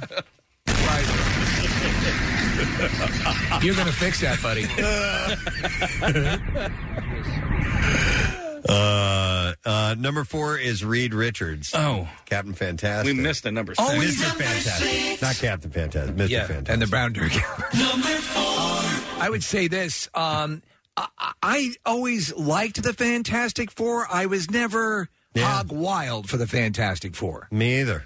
Cartoon wise, I loved the Fantastic Four. Uh, movie wise, they kind of uh, missed the mark. They on did. both of them. And, and then in the worst scene- reboot, they dropped they dropped the ball again. Yeah, well, I guess it was in the the Rise of the Silver Surfer when they had the Mister Fantastic dancing on the dance And floor. stretch, I'm yeah. like, oh god. However, this is so dorky. Lawrence Fishburne as the Silver. I love the Silver Surfer. I wish Mm-hmm. they would give him a little bit more. that was a great character. Yeah. God, when I was a kid, I did like Silver Surfer an I awful drew lot. him a lot. Uh, then you had because he had the Mercury surfboard. Mercury surfboard. Yeah, freaking Mercury surfboard god. We're in the top three. Number three, Bruce Banner. Yeah, yeah, the Hulk. The Hulk, exactly. Um, they changed the name to David when they did the TV series because they Yeah. thought it sounded less effeminate. What? That was the that's what it's Really? Not, yes. Bruce is not. Bruce was too much of a gay name. I think that's that's what I read. Yes. I wonder. It's not like it's Percy Bannon. Right. I wonder. eh, You know, the the alliterative names are obviously very very big. Yes. In uh, in comic book lore, so Bruce Banner, you stick with that. Uh, number two, Tony Stark, uh, Iron Man, and this is you know the movies I think help propel that along. Well, also stop and think about it. You know who? Robert Downey Jr. Could you be any more perfect in the casting? I remember when that first movie came out and John Favreau directing and the whole deal. I was talking it up so much that my wife, who really could have given a rat's ass, got so excited that I we were doing the show the day it opened up, and she texted me that she she went to like a ten o'clock in the morning matinee without me and saw it. Uh, there is a serious omission here because I'm. You know what number one is, right, Steve? Yes. Oh. Um, you know what name has not been said yet, and I, am I'm looking back.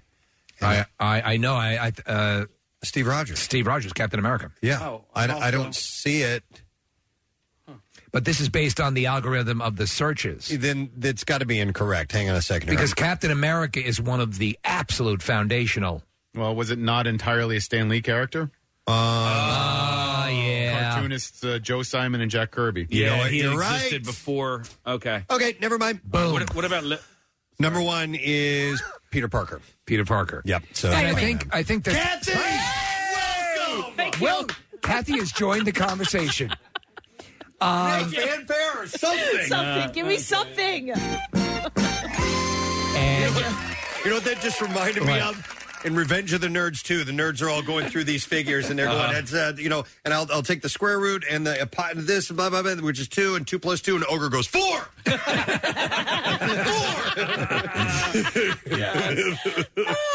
Oh, nice job, Kathy.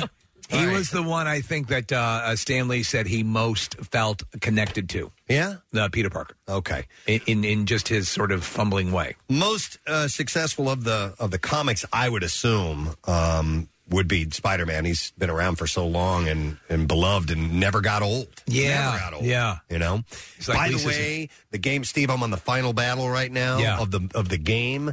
Um, I had to stop because I died so many times, but I'm in the final battle. That this is one of my favorite video games of all time. Wow. Yeah, this So I'm- current I'm about Spider-Man. halfway through. I am. I, I keep stopping and starting. It's fantastic. Um, so anyhow, we got so much from the mind of this guy, so much entertainment over the years, whether it was you know bonding with another person, uh, your you know a relative, or, or or or making friends by talking about this stuff. Going to see these movies now have, have turned it into a multi generational thing. It's so awesome. And it's not it's not just a comic book guy nerd thing. It's everything. The amount of women who are into this and rabidly into this, and the Yeah. uh, just uh, everything. E- e- It's Uh, for everyone. Elon Musk tweeted out Come on. yesterday about it. There's a genius right He's there. Tony Stark. Yeah, yeah, exactly. So, uh, but 95 years, what an amazing legacy from Stanley. More of the Preston and Steve Show podcast after this. Now back with more of the Preston and Steve Show podcast. WMMR presents Preston and Steve's Bizarre, File. Uh, let's start in South Carolina. A man turned violent in a dispute over salt and vinegar potato chips. Ryan Dean Langdale had warned his 17 year old cousin not to eat his chips. when his relative did, Langdale shot him. Shot him. Shot him. Because of the chips. the cousin said that Langdale had warned him, and I quote, do not touch my chips or I'll shoot you. And what did he do? Well, he shot him. He shot him. Langdale now faces additional charges because the story he originally gave to authorities didn't add up, they said. Langdale reported the incident as an accidental shooting. The sheriff's office said Langdale told deputies his cousin had accidentally shot himself by dropping a hunting rifle while cleaning it. Uh Uh-huh. huh. The sheriff's office said, We knew from the beginning that something wasn't right. The more we looked into it, the more it seemed odd. So, dude shot his cousin. They did an intense session of good chip, bad chip, and that's how they got it out of him. It was over the salt and vinegar potato chips. Do you like those chips? They're my favorite. I love them. No kidding. They're really good. I love them. Kettle cooked or regular? Uh, I'll take either, as long as it's got that salt and vinegar flavor.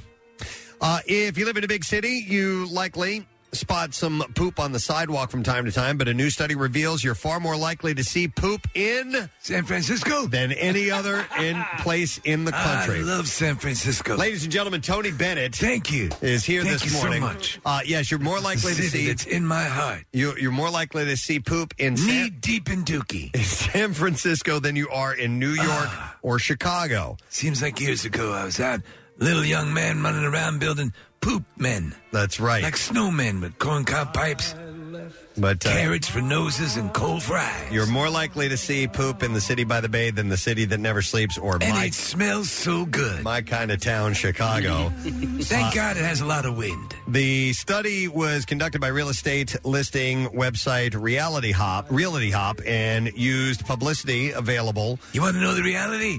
It's a lot of poop. And three three one one data to find there were twenty one thousand complaints about feces uh, logged in San Francisco in two thousand seventeen. I get it, and that is ten times as many in New York City and twenty times more than Chicago. Is that Uh, not staggering that that many people are crapping on the streets? The number of poop related complaints logged in San Francisco has risen every year since 2011, and the data. God, I gotta get back there. The data shows no correlation between median home value and feces sightings. In general, People are so free there, Preston. They just drop trow and let it pour out. in general, people were most likely to complain about feces sightings on Mondays than Tuesdays.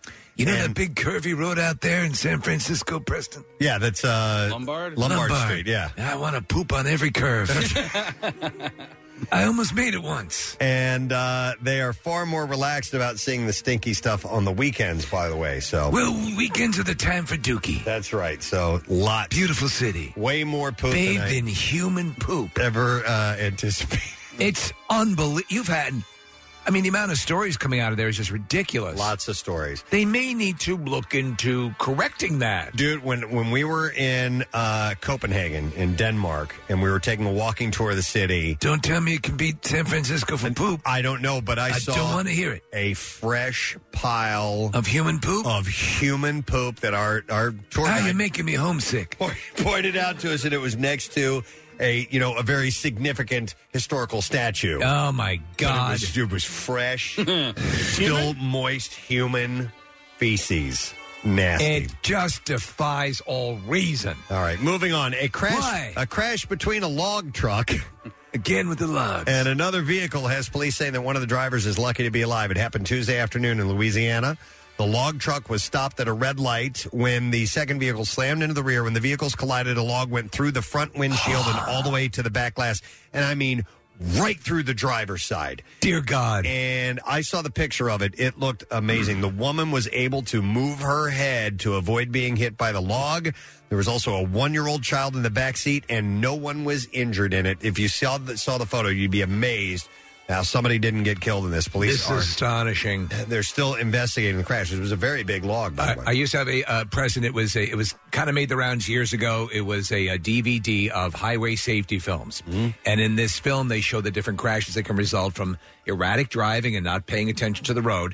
And this truck driver was transporting rebar, Oh, so he has the rebar in the back of the truck.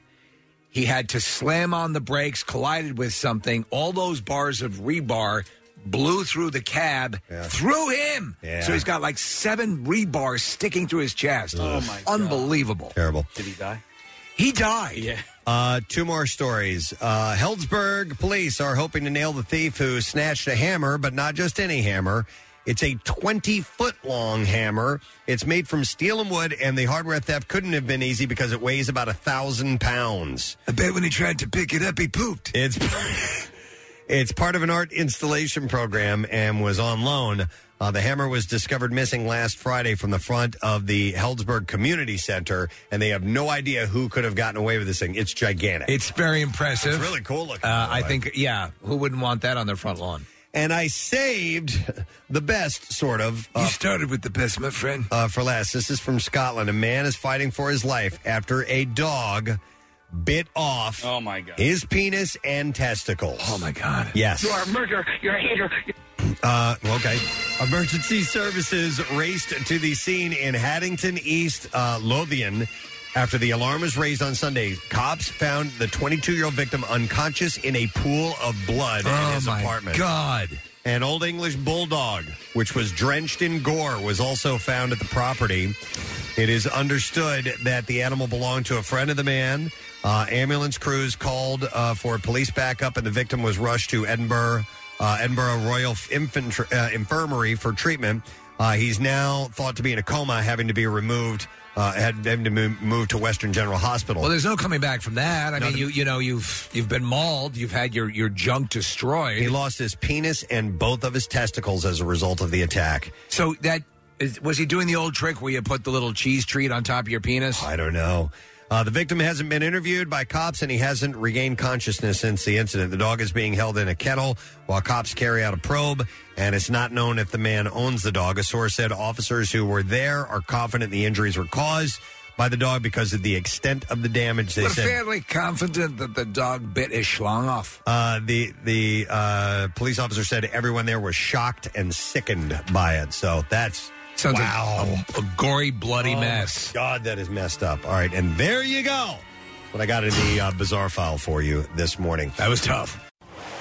Jackson's Jeep Club and Spirit Chrysler Dodge Jeep and Ram presents MMR's Mother's Day 2019. Get dirty and get your Jeep on at Bridgeport Speedway, Swedesboro, New Jersey, Saturday, May 11th. 15 bucks per Jeep gets you in and a go at the custom dirt obstacle courses and mud pits. Join us for another great day with our Jeeps in the dirt and mud. Plenty of room for spectators, too, with free parking. There'll be hundreds of Jeeps on site, Jeep parts to win, and you can even score MMRBQ tickets. Plus, cool vendors and food trucks, including Two Street Sammy's and DHY Motorsports. MMR's Mother's Day with Jackson's Jeep Club at Bridgeport Speedway. Tickets on sale now. WMMR.com for complete details. From Spirit Chrysler Dodge Jeep Ram, we're selling excitements. And 93.3 WMMR, everything that rocks. The trash business is a gold mine. 93.3 WMMR With Preston and Steve's Hollywood Trash. Brought to you by French Creek Outfitters in Phoenixville with everything you need for the great outdoors and beyond. All the big name brands, they have them. Visit FrenchCreekOutfitters.com for additional info. French Creek Outfitters, why take a chance with anybody else? What's going on, Steve? Well, Heidi Klum's oldest child, 14 year old daughter Lanai, was introduced to her biological father for the first time ever while on vacation in in Italy. Lanai, raised by the singer Seal, reportedly hit it off with her genetic dad, Flavio Briatore, who made her feel comfortable by using a nail gun on his cheeks. Oh my God. John Mayer's Beverly Hills home was hit hard by a thief mid morning on Friday. The intruder got away with $200,000 worth of musical equipment, as well as a collection of finger cots Mayer wore while blasting Katy Perry. Oh my God. And finally, apparently, the uh, price had to be dropped a few times on the legendary uh, Howard Hughes uh, estate in Palm Springs. Uh, apparently, the price had to be dropped a few times because the pool is reportedly still filled with his piss. And that's your Hollywood trash. Looking at a really cool picture on uh, MMR's Instagram page of Pierre Robert and John Bon Jovi before the show started down on the event floor, uh, just hanging out and talking. Uh, there it was when uh, Pierre was doing an interview with him, and uh, it's such a cool shot. Uh, we had our 50th birthday party. The official. Now listen, we're celebrating all year long. Oh, yeah, yeah. There's a whole bunch going on, but this was one big step in that celebration. Yeah, and that was the uh, the the Bon Jovi concert last night, and officially commemorating uh, MMR's 50th birthday. So I didn't get to make it. Obviously, I was under the weather. But Steve, you went there, and uh, Nick, you were there uh, as well. And Marissa, yeah. Marissa came too, yeah. And our special suite that we had uh, for uh, listeners that we gave those away. So it was. I, I heard it was great. Well, I showed up. Um, I was there about five forty-five, and uh, you know, uh, Pierre had uh, been broadcasting, as was Jackson and Sarah, and Bill Weston was down there. Everyone was, you know, making their way uh, down to the complex, and so we had there was a little VIP party for some people, and there was there was a suite, and there, the second you got there, it was just a really cool, chill vibe, and everyone was just thrilled that this was happening. Steve, and, did you notice the number of people waiting outside, like the tailgating and like yeah, it was This- hot, but, uh, they were loving it. It was a really good vibe Yeah. in the parking lot, and um, you know, it was a, a sort of a, a mid-spring uh, heat wave, but people seemed to be having a good time, and they were starting to line up to get in early. Yeah, yeah. It was hot, but it wasn't impressive. I No, know, like, no, the, it was the good. humidity was great. It's a nice breeze. Uh, did Gary Lauer come and find you guys? Uh, I, I, encountered Gary Lauer about six separate times. Yeah, me too. Really? So when I round the, rounded one corner, he's pulling the bag out of the, the garbage, saying, "Welcome to my house." Yeah, did he remind you you were in his? I house? was in his house, but Yes. he, he actually sent you good wishes. He was worried about you. Uh, That was but nice. the- honestly, if you blink your eyes quickly, you'll start to see a strobe effect, and Gary Lauer will appear in it because he is all over that place. But he's he's a working man. But it was uh, the, the vibe was great. The people in the suite, I think all but one or two of them had ever been in a suite like that for an event. The, the the suite was really great. We, we we were joking it was going to be you know, and uh, you're looking at Bon Jovi's taint, right? But they uh, really they, they changed the position of it, so it was a really good vantage point. And uh, you know, uh, Jackson and uh, um, Sarah went up early. They brought um, uh, they did after the opening band, or did they bring up that opening band? They did, yeah. They, they entered the intro. Uh, what was the opening name again? Because they did a, um, they did a really good job. Uh, get the foxtrot and, And get, the Get Down, And the Get Down, They thank did a you. good job, man. They they, Yeah. they they had like sort of a a a proper arena sound, and you got to imagine this is a band that you know I don't know what level of, of venue they were playing, but they certainly aren't playing the Wells Fargo consistently. Right, and uh, it was it was cool, and they they really brought their A game. It was a lot of fun. Nice. Uh, John spent some time with uh, Pierre, which was the uh, uh, picture I was uh, referencing, and we have a couple of clips. Yeah, of their yeah. I'd conversation. love to hear 'em. So I want to play that. This is uh, John and Pierre talking about the longevity of MMR. We are uh, here on the floor. The sound check has just ended, and we are here with John Bon Jovi. Good day, sir. Good day, my brother. Tonight's uh, our 50th anniversary celebration for MMR. That's great. Uh, the passion of our listeners is why we're still able to be here. And much like I think a rock and roll band, I equate it to a train that left the station in 1968. Some fans have been there with us the whole time. Some have gotten on and off along the way. And I think uh, you could say the same about Bon Jovi, right? Sure, most definitely. I mean, you know the history that we have in this town. So, from before the first record, 35 years ago, um, the history that I have in this town, we did our second album here, of course, the, the, the Soul, the Soul Foundation, all the charitable works. And so a lot of people uh, were there in the very beginning when we were playing in the nightclubs on South Street and got off along the way, and the Spectrum came and went, and Veterans Field came and went. you know, I mean, the buildings are gone and MMR are still here, and Bon Jovi are still here. Nice. I love it. Uh, he did give us a shout out from the stage. I'll play that in a moment. But this is him, uh, John, talking about uh, radio and its importance. And the inception of this band is unique because it was a DJ. You know, j- you are an anomaly, my friend. you know, I mean, in a world of computerized playlists of 12 songs with no real DJ, uh, MMR, Pierre Robert, Philadelphia is a unique situation. And so, you know, it was a DJ who made Bon Jovi happen and got the record company to sign us.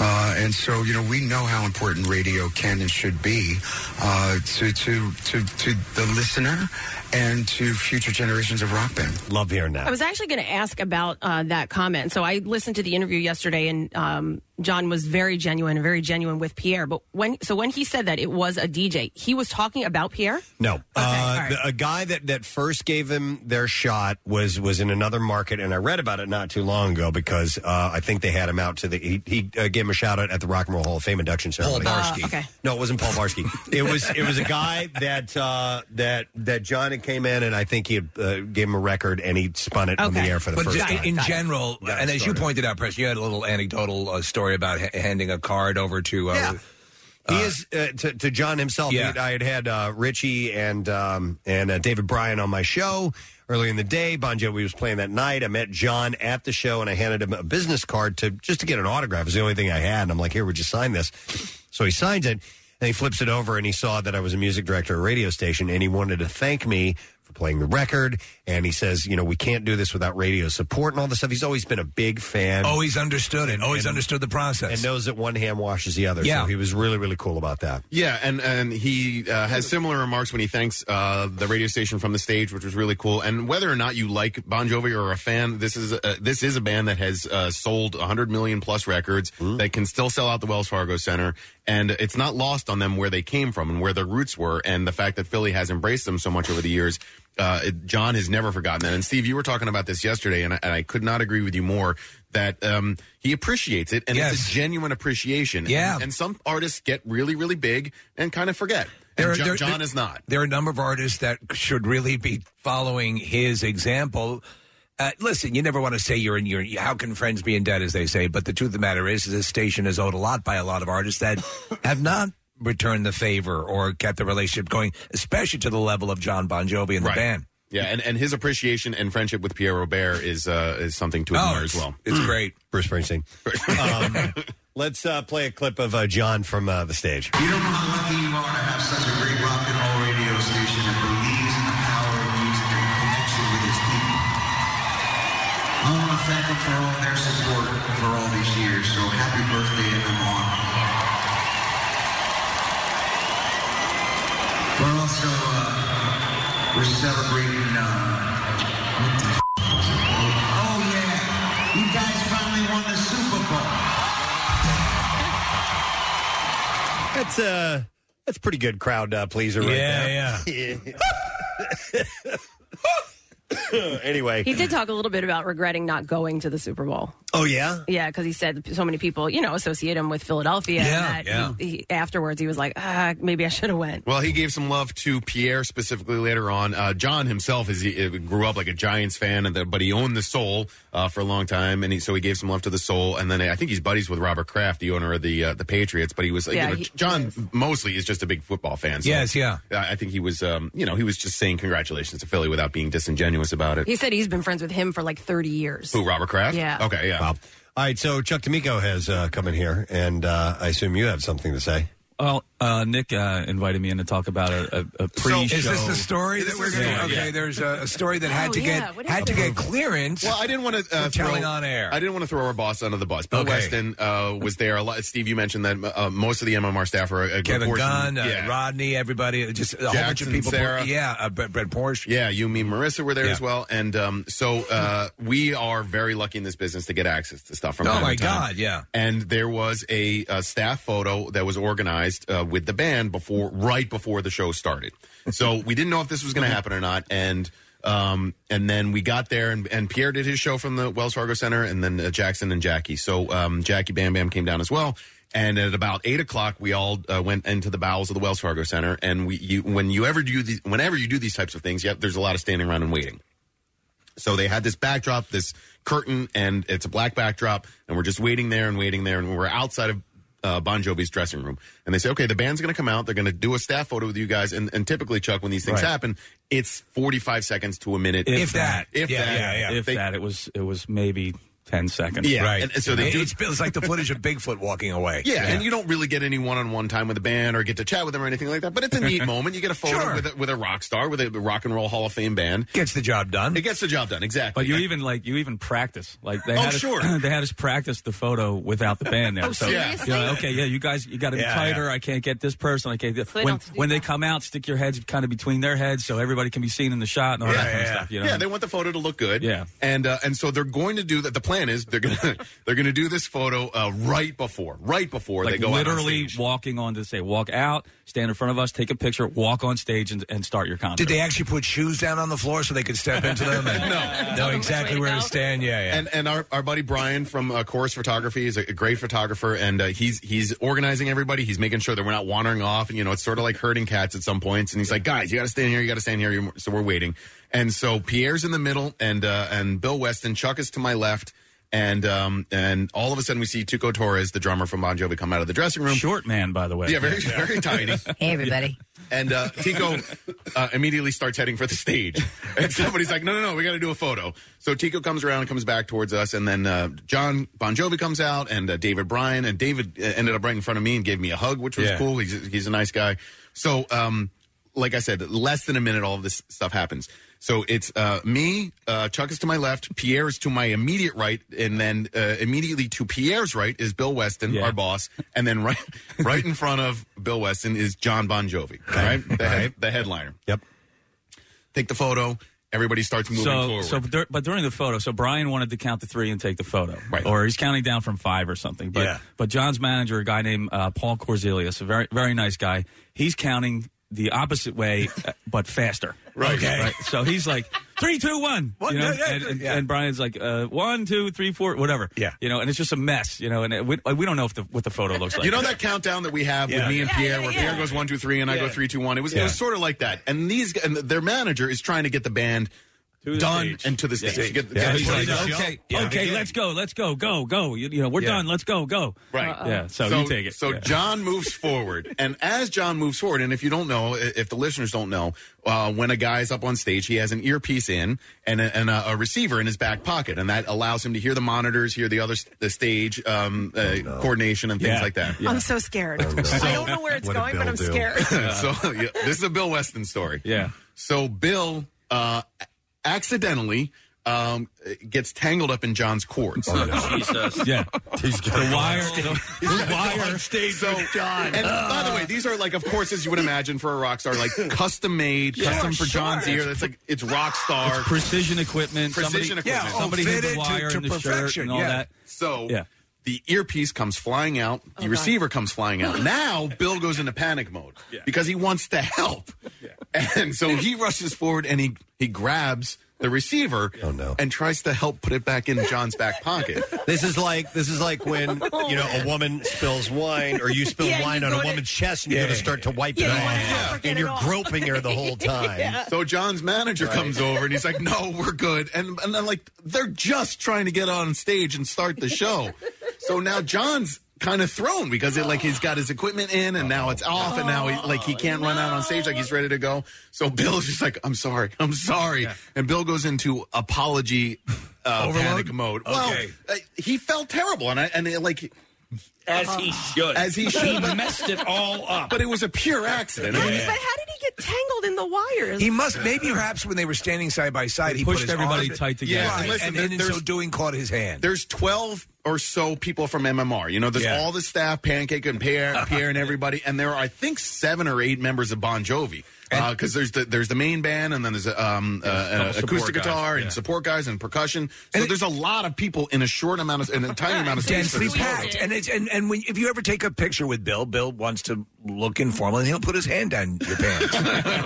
But you're all crunched in with one another, and John's equipment got crunched into Bill Weston. so uh, what's is it all hanging off? I mean, well, does the, it, does the it rip out of his earpieces- ears? I mean, it Oh, looked geez. like it would look at the end of the show Yeah. when John takes it out of his ear and takes Yeah. the equipment off and, and runs off stage to be done for the night. to me- a little miffed? So the best part to me was John looks back at, at Bill with a look on his face like three seconds. That's why we don't do this stuff. You know, like like who who got tangled up in my, like he had a he had a look on his face like seriously And you know then he- like and then he goes, "I'm sorry." No, John goes, "Who is that guy?" Oh, Did he really? and they basically they basically have the same haircut too, Yeah. two of them. The program You know? director of the station. Who is that guy? Trying to look like me. Yeah, yeah. Jackass.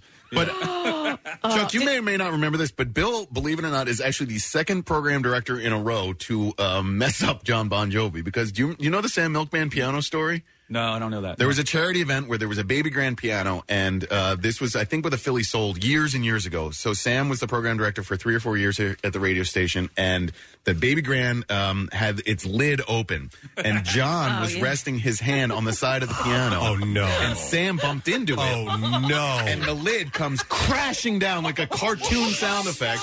N- I'm not exaggerating. Nary a second in advance, John pulls his hand back in time. So Sam Milkman nearly crushed John Bon Jovi's hands. All Bill did was piss him off right before the show started. Why does this guy even do anything with us? at this point? Seriously. Uh, well, I yeah, I know. Listen, Oh, my Bill God. is. Uh, I I bet you Bill was. He felt hy- awful. in Yeah. Hyper apology and panic mode. Oh dear God! But it was funny for us. Yeah. Is that why when when Joby went up stage, Bill was being dragged in some cords behind him? I'm sorry. I'm sorry. Wow. So that happened. All All right, right, all right. Well, there's a, there's a story But now. if, if that was the only glitch in the night, then uh, it was it was a great night. And John, to his credit, went on to thank the radio station, to thank Pierre. and- You're not going to believe what just oh, happened. Some old man. Didn't thank Bill Weston from the stage? Did not, no. No? I want to thank everyone, but there's one dickhead I'm leaving out. That guy. That guy. Put his picture up on the monitors. Who is that guy? Oh my God! I can't believe you said that. All righty then. So We were talking about Spinal Tap moments the other oh day, my Preston. God, that's one of them right Yeah, there. yeah, yeah. Oh man. Uh, did you guys stick around for the majority of the show? I know Yeah. you did, Nick. Yeah, I stayed until about uh, um, three or four songs left. Brent Porsche uh, got a copy of the set list and, and forwarded it to me. So um, kind of a, as you would expect, a conga line of hits. Yeah, It was, Yeah. yeah, and and uh, he did a cool thing in the uh, John did in the middle of the show um, where he came out. Where's Bill Weston? yeah, no, he went to um, he did a sort of side stage thing with just him. So uh, for Bed of Roses, right? That's the name of that Yeah. song. Mhm. Yeah, Mm-hmm. and and another ballad. Um, he was just out in the audience um, singing to the to the crowd. So that part was cool. The whole the rest of the band stayed up on the main stage, but John came out in the, into the crowd. Nice. Uh, so that was cool. And um, yeah, it was a lot of Philly love, a lot of MMR love, and, and I was glad that I was there. Nice, excellent. Yeah. So, uh, and, and I'm glad uh, that Pierre Oh. got some uh, one-on-one time because he not only spoke to John, but he spoke to spoke to uh, David Bryan as well. and a couple of the other guys. Yeah, and Phil X, who's a super nice guy. Phil X, by the way, was in yeah he was in Triumph for one record for one record. No kidding. So, yeah, Yeah, so he comes walking up for the for the photo, and I said to him, I go, uh, I go, Phil, man, I loved your Triumph record. Nothing, I got nothing. Didn't say- he didn't say anything. Barely, you know, probably didn't hear me or This didn't, guy's didn't friends care with to Bill Weston. Oh. didn't care to listen to me. yeah. So nothing. Did, did, did any conversation whatsoever? No. Yeah. No. but Pierre did get to uh, introduce Bon Jovi as the band, which was cool. So he, Pierre was out on stage for three minutes Yeah, or so, yeah. and then talking about the the radio station and the history, and so that was a nice moment for him as well. So That's cool. Yeah. The crowd eating that up. Absolutely. Yeah. There's a great picture that Brian, our friend from Chorus Photography, took of uh, of Pierre on stage, red shoes, a spangly blue jacket, of course, with his arms up, and a what looks like a sold out crowd. Yeah, yeah. At the Yeah. Wells Fargo Center. So that's a great picture right there for Pierre. That's amazing. Yeah. So as far as birthday concerts go for the radio station, uh, you only turn fifty once, and uh, this one we we did with pretty um, we did with style, except for Bill. Well, that's cool, man. Uh, thanks to everybody who made it out for the event. And uh, Great time. Sorry I missed it. I was sick. Yeah, I was And, glad uh, people were able to come to the suite, have as much water as they wanted. Steve. the, the, the big joke was because we originally in the actual build you weren't here press yesterday for this, but you know Kathy's reading the list of things, and the, the suite's going to have pizza and water, and I'm like, oh my god, Oh, water! no, no. I, I knew it was on there. I skipped the You water part did? each time I read it because it was so stupid. It was pizza and soda and water. And I'm like, yeah, we're really, we're, we're promoting And I, the fact that we're I, I giving got a away little water. frivolous. I was Jumped inviting right on people it. up to the suite for for water, you know, and people that maybe weren't deserving of the water. But actually, what it was fully catered. it was Well, wonderful. You're a And- giver, Steve. I I mean, know. you're very generous with the water. It was But nice it was of you. very funny. So that was uh, birthday celebration number what?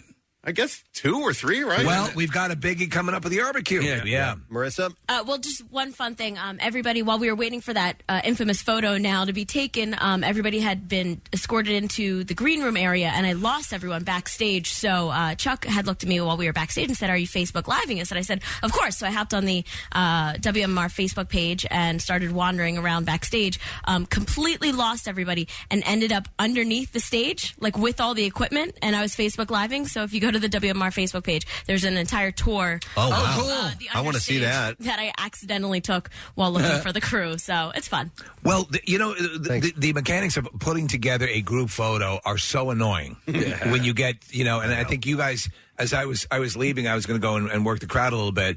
And Nick, you said there's going to be a, a group photo coming up, and I go, great, that'll be the photo that I can say I wasn't in that. Right. Yeah. I I know how how arcane these things Oh. are to get going. I hate them. I just despise can't them. Stand group photos. They're Come on, such- everybody. I know. Oh no. Yeah, I know, I know. And then uh, somebody's always not paying attention, or somebody didn't want to Who do are we it, waiting or- on? Yeah, Who exactly. are we waiting on? Somebody's always getting wrapped up in Bon Jovi's wires. Yeah, yeah. oh my god. Oh my god. Dude, that's so awful. I mean- who are you? Steve, I'm the program director. I just wish Steve, you had actually seen it If happen. I had been there, I would have. I would have unloaded.